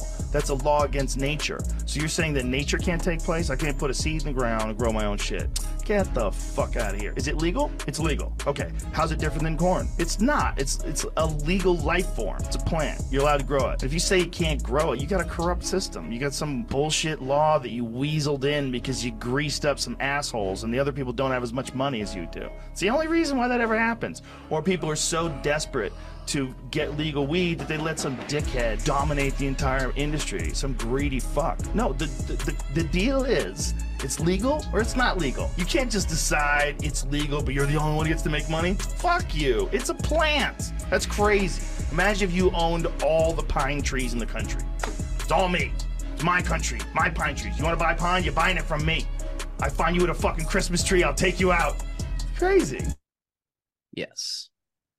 First off, kudos to you for putting that shit together because that is such a good clip. I, I, I sent it to my whole family. I'm like, this guy gets what I laugh about at the absurdity. So kudos to you, first off. Second off, Joe Rogan, time to put your money where your mouth is and launch an edible line or a drink. So hit me up. Um, Or just like have anybody that like I don't I've not seen him have anybody like talk about the cannabis market the way that like I'm not saying I would be the best person to go on at all. I, I but like other shows, other shows talk in like Beard Bros and the I've beer, heard- beer bros you said? Yeah, Beard they're good. Farms. I've heard really good. You know, um, there are plenty of people better than me. But my point is, I don't see a lot of like anybody talking about limited licenses the way like you know the way that a lot of activists do. Um, and So- except for that clip there, you know what I mean? Like that was the one clip where I've seen it's like, oh shit, he was talking. He got like really close to that topic. You know. So here's the funny part about it, though, is that, and uh, like many folks, like we both know it, and for folks that don't, it, it costs tens, 20, sometimes a hundred million dollars to to to launch a business in some of these states. Like it's crazy. And that's cash that you're spending. It's not just sitting in a bank account, it is going away. Mhm. And who do you go to to get that money? You go to the celebrities in a state, you go to athletes, you know, and so, you know, there, there's like this weird kind of like, you know, a lot of folks who are no not as knowledgeable about the industry, but maybe have additional money are, you know, all of a sudden stakeholders in a big battle that they didn't really understand initially and may actually not share any of those values at all because they just didn't know that they were getting up getting in bed with a limited license model which is like not inclusive doesn't necessarily create equity and just costs a shit ton of money um but that's i forgot i forgot you did that clip i'm glad you played that um Thank you. Yeah, yeah. It was uh, it was an interesting one. So well i have one more plift i want to get. Can i run and grab that? And then absolutely. Yeah i'm gonna go uh grab a drink as well and then we'll we'll uh watch a few more clips and wrap up. I love this. This is a ton of fun. We might be on joint number three here whatever. Um what's the record? Number of joints you've smoked on a show? Probably with probably in that cannabis history episode phil and i drank some beers and smoked some joints and i might have even taken some mushrooms who knows? It was it was a good time. Hard to tell hard to tell. it's hard to remember sometimes. I don't know why. Just, but uh i'm curious to hear uh we'll get back to the the dosage caps but i speaking of phil good friend of mine he sent me this clip from alabama. I've not sent, seen this one yet. It's two minutes long. He said that this might sound familiar. So this is a, a, a clip about the Alabama licenses, I think.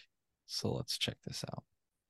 And while the Alabama Medical Cannabis Commission sorts out its licensing issue, companies who were denied say they would be ready to almost immediately if the commission gives them another shot at it.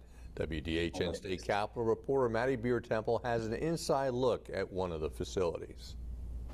Now, if Alabama Always were to be awarded an integrated facility license that they applied for, they say that these greenhouse rooms they already have built would be ready to go within 60 days. The company says they've spent more than $5 million on their Montgomery facility. They say no one from the commission ever visited the site. Even without a license, they're still moving forward with construction, hoping to get one in the second go around. The process seems to have failed so completely at this point. Um, we don't see how we can really be out of it. Lawyers say they want more transparency about how they were scored. So it's still an absolute mystery. We know nothing about what happened with these scores. After a hearing in Montgomery County Court, Commission Director John McMillan clarified the error that prompted this pause. He says there was no issue with the evaluator scores or the commission scores, but somewhere in the combining of them both. Well, it just means there's a mathematical error, you know. I mean, add, and adding up the scores? Well, yeah, yeah. McMillan says an accounting firm is currently reviewing the scores. The commission plans to re award licenses August 10th. It's unclear by how much this will delay the rollout. Tell me how many more lawsuits we're going to get filed against us, you know, when, when we get through in August. I, I hope at some point uh, something is going to prevail to consider the patients that desperately need this product instead of how hard can I get after greenbacks. Now, we expect to hear more from the Alabama Medical Cannabis Commission on Monday. That's when they have their next meeting. Reporting in Montgomery, Maddie Biertempel, WDHN News for the Wiregrass. Damn, that did sound familiar. That was pretty interesting. I can't believe that I'm like tearing up because of that clip. Um, that was not the emotional response I was expecting because I uh, I, I helped a group apply for an Alabama license. We didn't win one. We're, you know, in that kind of post licensing decision making process is probably the right way to put it. Um, and one thing that I just am going to take the opportunity to say right now, and I will put the shit on the record anywhere and sign my name to it, is that the folks at the AMCC were so close to making the single best regulatory and application process that I think I've ever seen in my experience in cannabis. And I would have never in a million years, and again, I mean, no disrespect to the fine and lovely people of Alabama, but I would have never guessed that it would have come out of what makes you say that though? What what about it? Alabama gets a bad rap. Um, you know, it's like the South in general gets a bad rap. No, being... I get that. I mean, I get that. what makes you say what makes you say the uh the sorry for folks that don't get it on that part, but uh, what makes you say that you were surprised and you felt that it was going to be good? I'm curious. Oh my God. They just cared about the patients. They cared about the patients. They cared about the products of the patients. They they put in little controls that like would make it better for or make it easier for patients to get access, make it easier for people or harder for people to flip licenses. You know, make it, you know, so that the patients like had a say and they were trying to do it transparently. They were trying to do it fairly. Like they had like it was a beast of an application dude. Like and they had 42 exhibits 42 exhibits. Like i had to help someone prove that they have uh, more than 15 years of agricultural experience agronomic experience is the term. You know and it's like that's not easy you know there and that's just that was like one of the easier things but 42 exhibits i've never heard of an application with more. So you know the whole process was outlined pretty clearly. They put the rules out. They accepted reasonable comments and accepted reasonable changes that benefited the patients that benefited the operators like in a way that reduced costs without take you know taking away guardrails. And i thought that like i had high hopes. I really did have high hopes for that market. I still do. I just think it's maybe a couple months further out than everybody thought. And and I also want to say John McMillan is a very good man. He has been a servant. the guy that was talking about? Yeah, John McMillan's a very good man. He has he is doing this from a very good place. He is a um you know, a a, a lifetime uh, political, I want to say appointee, and if I'm getting it wrong, I absolutely mean no disrespect, but like he he has been in the gov- in government for his entire career, and he could have retired. You know, he was, I believe, the controller of the state of Alabama, which is like responsible for the finances. So he's like, a, that's a powerful position. And he decided to launch marijuana, not because he was like, this will be a fun little cherry, but because he's like, I want to do this right. And so I, I have a lot of respect for that man. He is he is someone who um, is is eating a lot of shit right now and handling it with class. So kudos, kudos to that guy there. You know, and, and on the other side, some of the folks in that position, you know, they kind of speak to the absurdity of the the licensing process. If you you spend four million dollars and you don't win, well, did you have a plan for that? Like, what will you do if you don't win? Right? It's a competitive process, and you may lose. Yeah. You know, like there's some the market is the market would say tough shit. You know, but at the same time, like you know, I I think it's also it needs to always be about the patients. We've we've both said that a few times, right? You need to make sure that if you're going to argue for something, your own uh, financial gain is secondary to that yeah. products and patients. Yeah, that's that's one thing that I was going to say though. That's the weird thing is that like you say like yeah, I guess in the business you should be ready to take losses, but like this is like the weird case where you're taking losses cuz the government failed or whichever accounting firm wouldn't be surprised if it's the same one that Illinois used. Can um, I can I go on a segue for that for a second? Is it? Do you know? Do you know since you're it in is. It is KPMG. Okay. Gotcha. So- what, what's your segue? So I'm hold on, ambulance, ambulance. Hope that person's okay. Um, I'm suing the state of Illinois for a FOIA lawsuit. Oh, really? I want to know the scores of the craft growers over an extended period of time. Like, we don't know who was graded when, and I think that's important. I really think that's important. Yeah.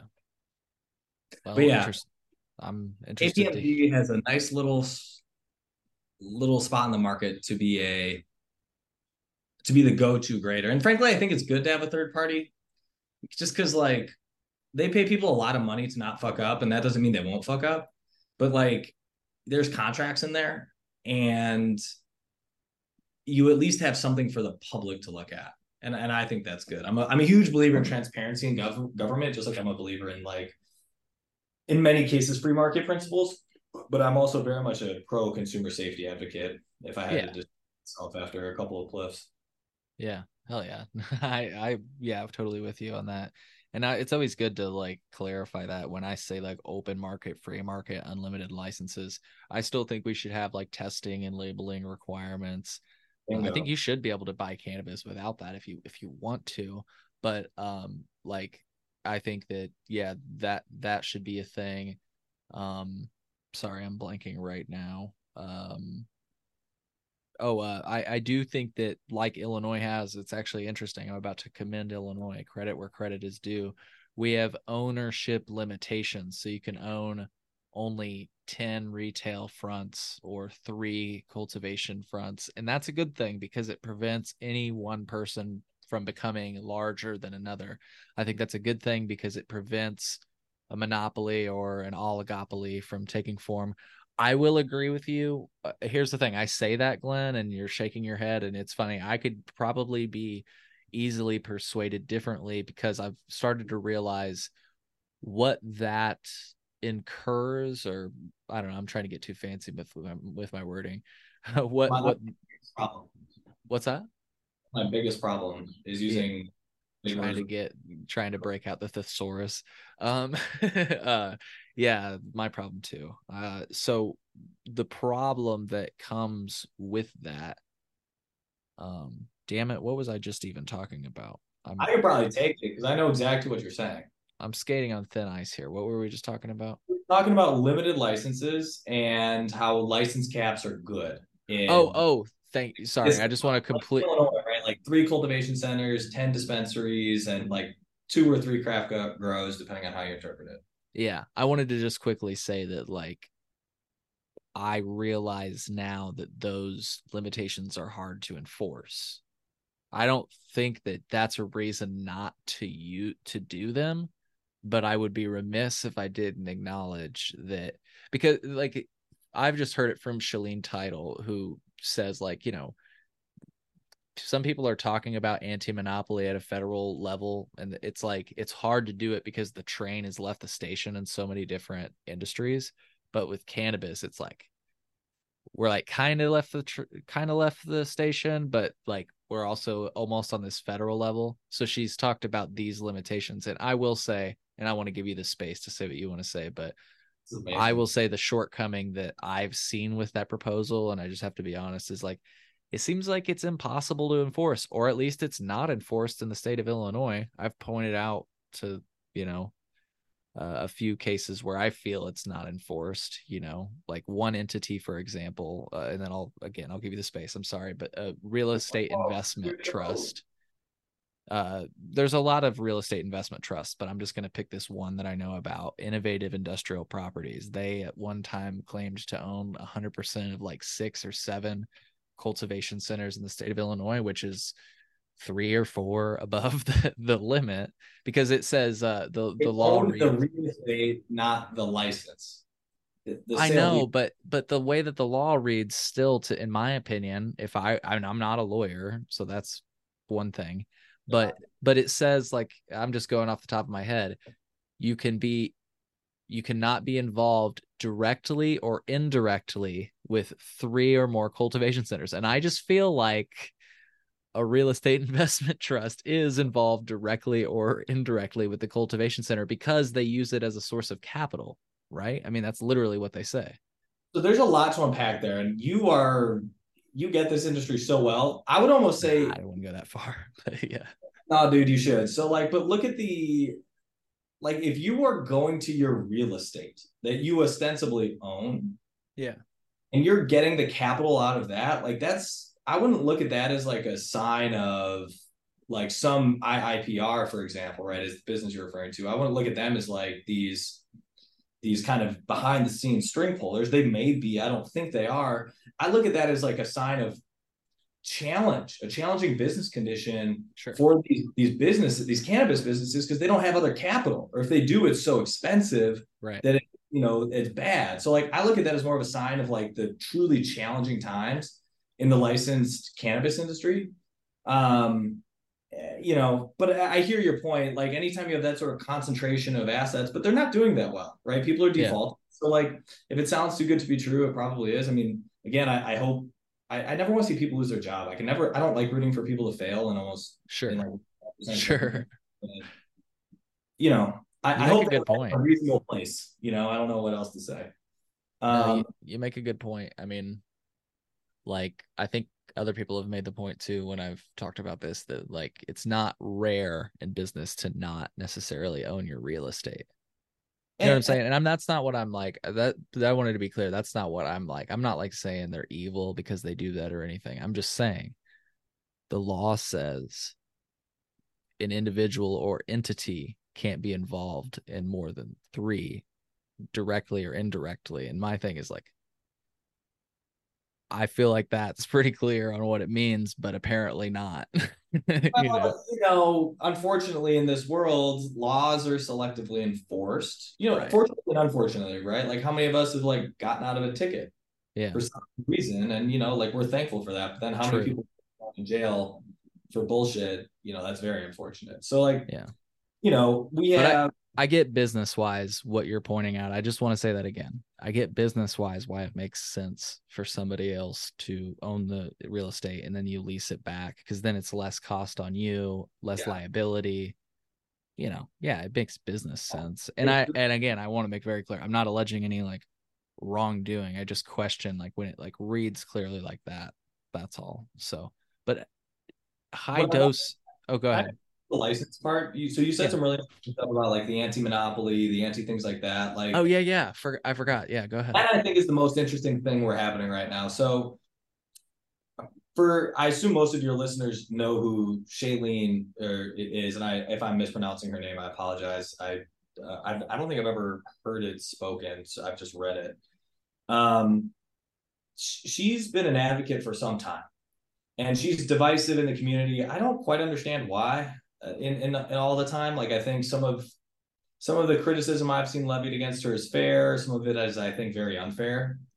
Um, but you know, hey, when you're kind of at that level, you're gonna have some haters. So whatever. But What do um, you do you mind talking about what's fair? I'm just curious. yeah, you know, I think that there's there's there's a case to be made about like her some of her theories, right? And I'm not hundred percent sure, so I don't want to like speak. I don't want to get too far out over my skis and look like an idiot because I feel like I've kept myself like I've stumbled only a few times. And she's like someone who I really respect and look up to, so I don't want to like get you know say anything that I I don't mean. Yeah, But you're not trying I- to start beef with Shaleen right now. No, no, no, no, no. She's way yeah, she's got way more to flex. Uh, and and she, you know, I, I when there's beef, it'll be fun and mutual, right? Not like anything where it's like I'm just such a nobody. But um, she's um, I don't think that she has given like a, a really a free market approach. The the the true like kick in the that that it or not like the the consideration that it deserves. And what I mean by that is that, you know, my interpretation of some of her policy perspectives is that she wants there to be no monopolies. But, like, what does that mean? Right? A monopoly just means that no person owns 100% of a market, right? Because monopoly is truly when one person controls the market. By the current metric, that's successful, right? With the exception of maybe Georgia, where there's one or two businesses that are operating, like Trulieve might have a monopoly in Georgia right now Uh, she's not wrong, right? Like anti, there is no monopoly. There's oligopolies, but she's anti-monopoly. And I, I think that like one thing that someone who I respect as a mentor told me once is that it's a lot easier to fight for something than it is to fight against something. And so I would just love to know like what is it that she stands for in terms of like if you're anti-monopoly, that's great or like what are you speak about that in proponent terms right? Like are you pro you know equitable access to markets? Are you pro overtaxation? And i'm not saying she is by any stretch but like the lack of taking an affirmative position on some of these issues is i think allows some of her proponents or excuse me her opponents the opportunity to create a narrative for her. And she's a really smart she's a freaking professor at i think osu she's like very smart. I'm like these are not thoughts that that I'm sure like she hasn't already moved past. You know, I just would love to know what she stands for because like I have had that experience where it's like super easy to poke holes in things, but when you're the person who's like saying we should do this instead, that's hard as fuck. And so while I don't personally agree with all of her policy positions, I respect the hell out of her and think that what she is proposing in, in most instances is superior to existing laws on the books. Not in every market, but in, in many of them, like markets would be better served by a lot of what she proposes. Gotcha. Yeah, I always just I Answer the if- question. Um I mean, I didn't hear any like critiques any like you said uh the you said you I guess the critique you said was that she maybe wasn't you said you didn't feel she was clear about like what she means by a monopoly. This is the paper I always refer to if folks are wanting to read what Right. one that I like. It's uh bigger is not better preventing monopolies in a national cannabis market. Um and that's Shaleen. What what I think I struggle with with a lot of these proposals is that they like assume that a state licensed market is the, the assumption is is that a state licensed market exists.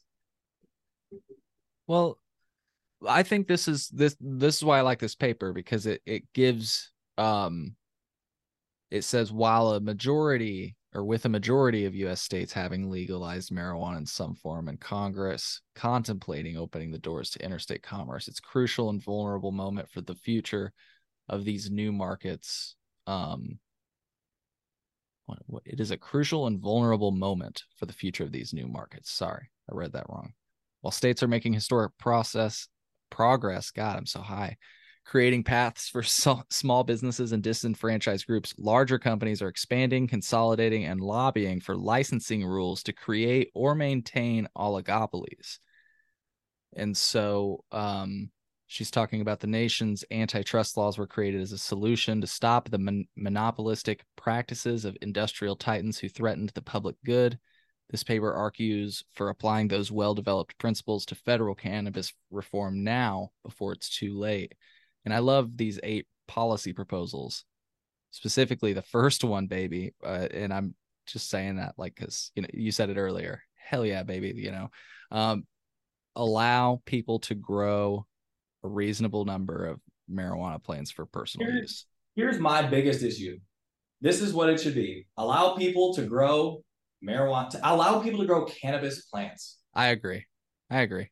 I think that if we're gonna like put it, Yeah, we should drop reasonable. I agree.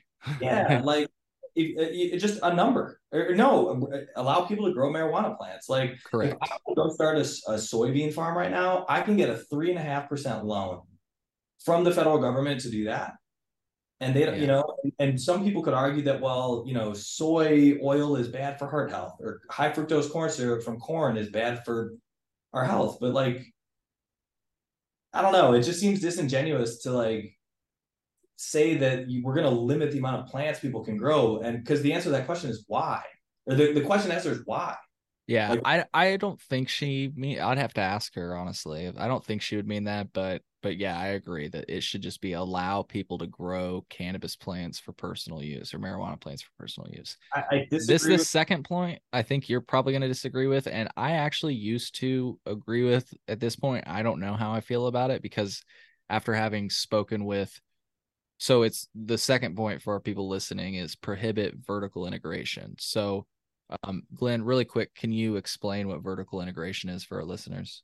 Yeah, vertical integration is the ability for one business to grow, uh, process, and when I say process, I mean take out the cannabis oil and put it into products, and then sell those products at their retail outlets or other people's retail outlets. And then you have transportation. It's basically you control the whole supply chain from seed to sale, Correct. farm. So so i used to be down with that because and the reason she so she's saying that if you prohibit that that um prevents you know like maybe a monopoly or oligopoly from happening.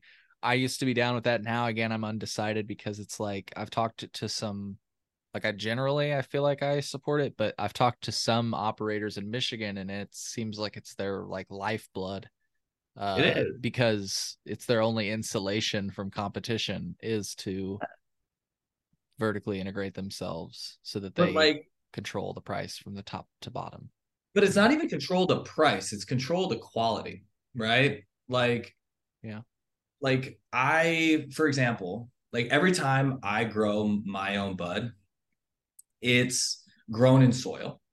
It's really grown- quick though, in this context though, it is it really is price because the the context of the conversation is like everybody's dying. The price of the cannabis is hitting the floor. How are you staying open? How are you remaining competitive? And their answer was, we are vertically integrated. we don't have enough information to to say that removing vertical integration is the best solution to the problem.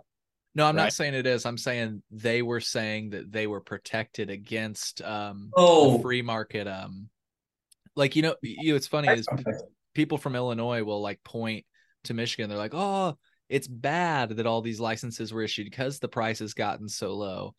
Um and people are Come on, if you going out of business. right. People are going out of business. So I've asked them, "Hey, I hear in Illinois the prices are so low, people are going out of business. How are you staying open?" And they their answer was, "We are vertically integrated, so we're insulated from more or less from competition." You know what I mean? Like yes, they also their product speaks for itself. You're absolutely right, dude. You're absolutely right. And that that's one of the other things that they've got going for them. Folks, if you're wondering, it's Symponia Farms that I'm referencing um just a shameless plug for them in michigan um but uh yeah like so they they own they've got great quality but they've told me that like they they wouldn't be able to rely on sending their weed to other stores because it's just like ah like i guess they could but they're like nah we're just gonna keep it here because we save money we don't have to spend money shipping it anywhere whatever you know what i'm saying Let me ask you an interesting question. Like, just like the re- the question that I think gets people's minds to change on this is like, would you prevent a business from selling e-commerce products? And if you say yes, like you, most people would say no. Like, why would we not allow some little maker? Like, one of my wife's first businesses was like she made these coasters, mm-hmm. you know, and sold them, and she could sell them online. Uh, it's it's a funny story that she should tell sometimes, but like if if the the policy positions advocated in that paper were made into law, you could make an argument that you can't have e-commerce because you're vertically integrated right like where do you stop that where do you allow that and yeah.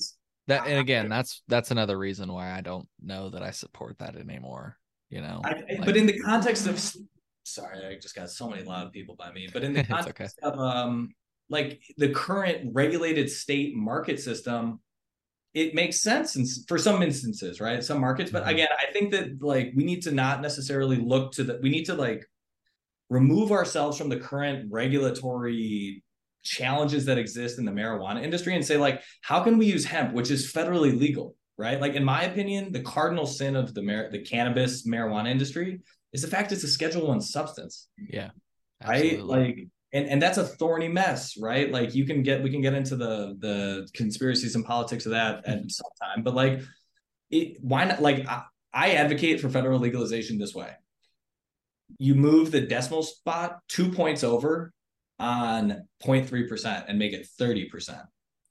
And what you do there is you end up solving two problems. You say any flower is broadly legal at that point, right? Like, and you and I both know that most flower is not going to test above 30% if you're really testing right? And maybe there i'm not a i'm not a cultivator so i'm not the most knowledgeable on that but like i think 95% of growers are going to grow below 30% thc by dry weight. So you're solving the testing inflation issue right? Where you have people saying like my weed is 50% thc and it's like no it's not. Like don't lie to me like that you know so i think that's the most elegant way to do it there's other ways you could do it like i've heard somebody say something about like crossing various like things. I don't know. I'm not going to say because I don't know it, but like I, that's how I would legalize federal, you know, cannabis federally if I could, you know, clip a pen or snap my finger. I guess. Yeah. Yeah, but I, I thought like, you know, some of these other things that were on here, like do not cap the number of licenses available in total, but limit how much of a market any one person or entity may control. I know, I know. you're yeah, you're you're not agreeing on that.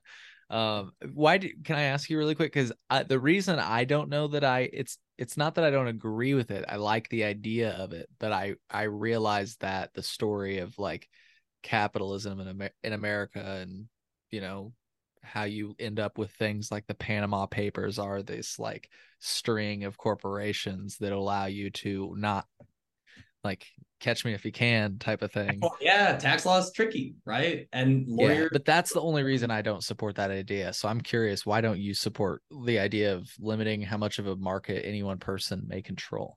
What market? Right? Like, are we talking about Fair. like in a state? Are we talking about like, you know, are we going to have the same laws for Wyoming as we are for Illinois? Mm. You know, are we talking about the United States like as a country? Like, I don't think there's a precedent for that. Um, and I think that exactly though, that's I think her point, you know. Yeah, but like monopoly law, in my limited understanding, is not really enforced, right? right. Like we like five social media companies, five media companies, you know, like mon- their monopolies are alive and well, and oligopolies, I guess. Mm-hmm. But uh, there's like to what benefit and like who sets that right? Because like who sets that that percentage that somebody owns? Like what basis was there for that? What are the penalties if somebody enforces it? It just seems needless. Mm-hmm. and i think i'm like like i think there should be really strong like full of teeth enforcement laws if you kind of start to get into that monopoly stage. But the reality is is that like i think setting a precedent of like strong toothful anti-monopoly law within the context of cannabis is good, but setting a prescriptive like you only own this much. And I haven't read that paper in some time, so like this could be addressed in the it this all could be addressed. Sure. But like as of right now, I'd say those are probably like my biggest questions is like when you start to get into the reality of it, like I just I'm not 100% sure how that happens. You know, I just I think practically speaking from a, from an operator's perspective, I'm like how do you enforce that? Yeah. Yeah. And I mean, in the case of Illinois, just really quickly, it's funny, we've got those limits, but then meanwhile, also all of that information is confidential. So the public can't even like check it if they wanted to, which I think is hilarious given that we have those limitations. But it's like, let's not be transparent about it. you know. Goes to Bob McCoppin for his dogged reporting and FOIA use of FOIA to get cannabis information. That that guy's done a lot. Yeah, yeah, he has. I hope to. We've talked to him a lot. I'll have to have him on the show sometime. We've been yes. trying to figure out the best way to do it. So, um, what was that? How many? What like what else is on the list? Uh, not much more. I'm not gonna go. I'm not gonna go through anymore. I mean, I feel like we've basically covered it. Um, so yeah, yeah. Uh, the only other thing I really wanted to talk to you. I know we're like pushing. We're we've been going for a long time. Um, Appreciate you. What's that? Appreciate you for going this long. I it's I I love these opportunities because there's not that many people that can talk about this stuff and that care about this stuff. You know, yeah. so fun to talk about it with is I think important. And thank you for giving the space. Like I this has truly been an enjoyable experience. Good to hear, man. Yeah, I that's what I love about doing this is that that I'm able to give people the space and we're able to have such long format conversations and and I hope that somebody's watching this like a hundred years from now going, wow, is wasn't that a crazy time in history or something like that, you know, because you know, yes, this I is hope a new this is a new form of media. So let's say maybe we'll end it with this topic. You brought up high doses, uh, in that you say you saw like high doses of um delta 8 and you were like ah i don't think anybody maybe you did acknowledge like special cases but you were you you sounded like you were really advocating for dosage caps. Oh did i just cut out for you? Sorry your video cut out for a moment. Uh let me make sure all my family is uh um oh no you're all i mean you're you're all good. I i just wanted to make sure that i didn't yeah no no it's um yeah, no, we're good. No, I heard you just fine. You were asking about how do I feel about why don't you just ask the question one more time so if cool. a listener could, you know, didn't miss it. Yeah.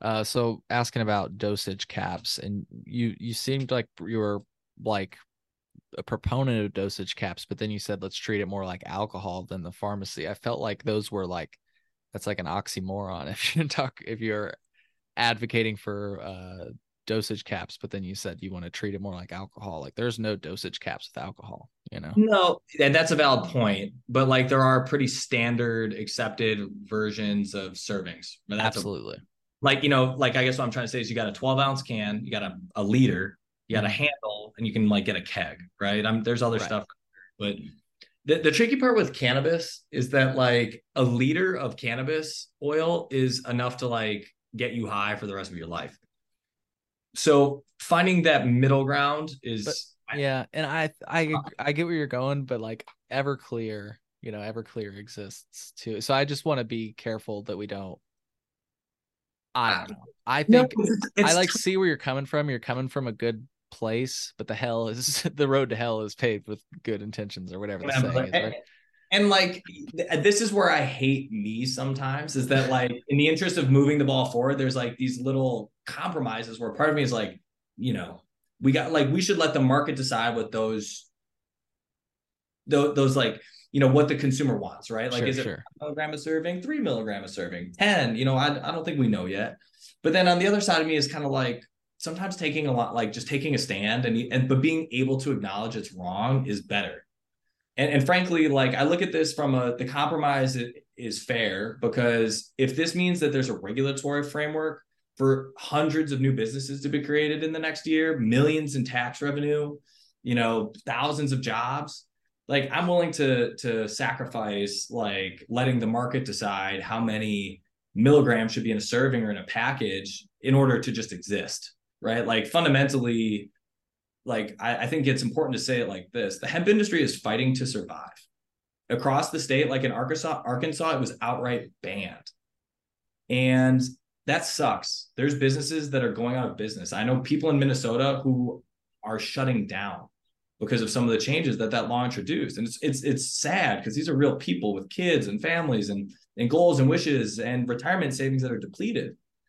Um so if I have to give on caps so that those people can still be in business, like for me, that's a no brainer that I, I would trade all day. And, and, you know, I think our elected officials acknowledge that they see that and, and they're willing to say like these people are willing to trade profit for existence and regulation, like these are people who we want to be in our business community, who are good operators. And I, I just are trying to do here. And, you know, will work with us in the future to say like uh, maybe five's too low or 50's too low. Maybe it's 100 or 200.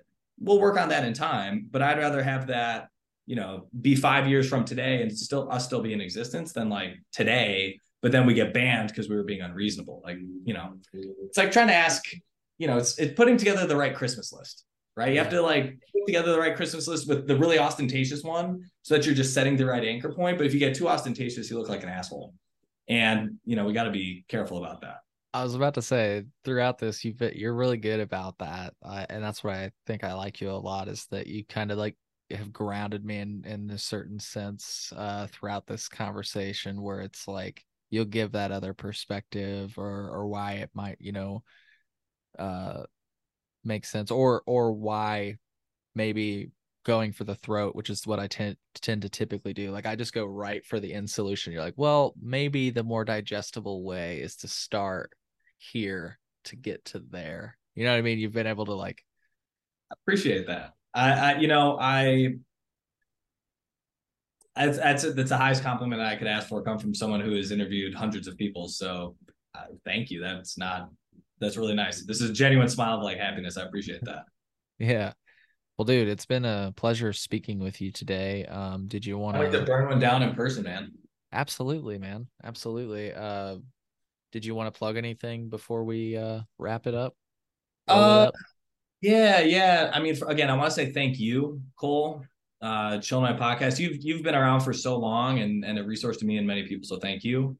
Um, I want to thank uh, my business partners, uh, Todd, Andrea, you know, Ben, David, Liv, um, our investors. Just want I have to plug them, but also just like thank all the activists, thank our representatives and senators just across the country who are listening to the hemp industry. Charles Wu, John Murray, uh, Mark, Dan Corinne, just a bunch of folks who are in this. Sam, Tyrone, you know, so many. I have. I'm there's. I, and if I forgot anyone, I'm sorry. But like the cannabis industry too, marijuana, hemp, like everyone who is in this, every employee, every bud tender, like is taking is is literally writing history today. And it's so fun and it's exhausting sometimes, but like I am so happy that we get to talk about weed and I get to get chopped and drink three of my own fucking sodas that get me just a little bit high.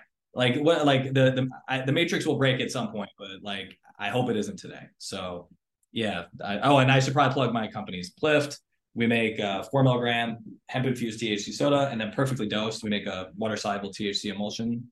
Um, but yeah, if anybody wants help getting into this industry or even into the license space, like I don't really give a shit. But if you want to get into like touching cannabis more and you're over 21, you're, you know, like you have the right intentions, like please reach out to me um, at gam at plift.com. And, you know, I'd love to help everyone. It's if I can get thousands of people into this space, then I will die a happy man.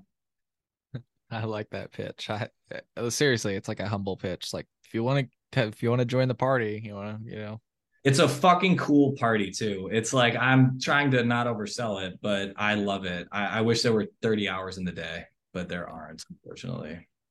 Well, hell yeah, we'll have to do this again, Glenn. I appreciate yes. you. Thank you for uh, I think yeah, Charles reached out and I was like, and he's like, here, here's Glenn, and I was like, let's talk. I saw the video that that he linked, and I was like, let's talk, dude.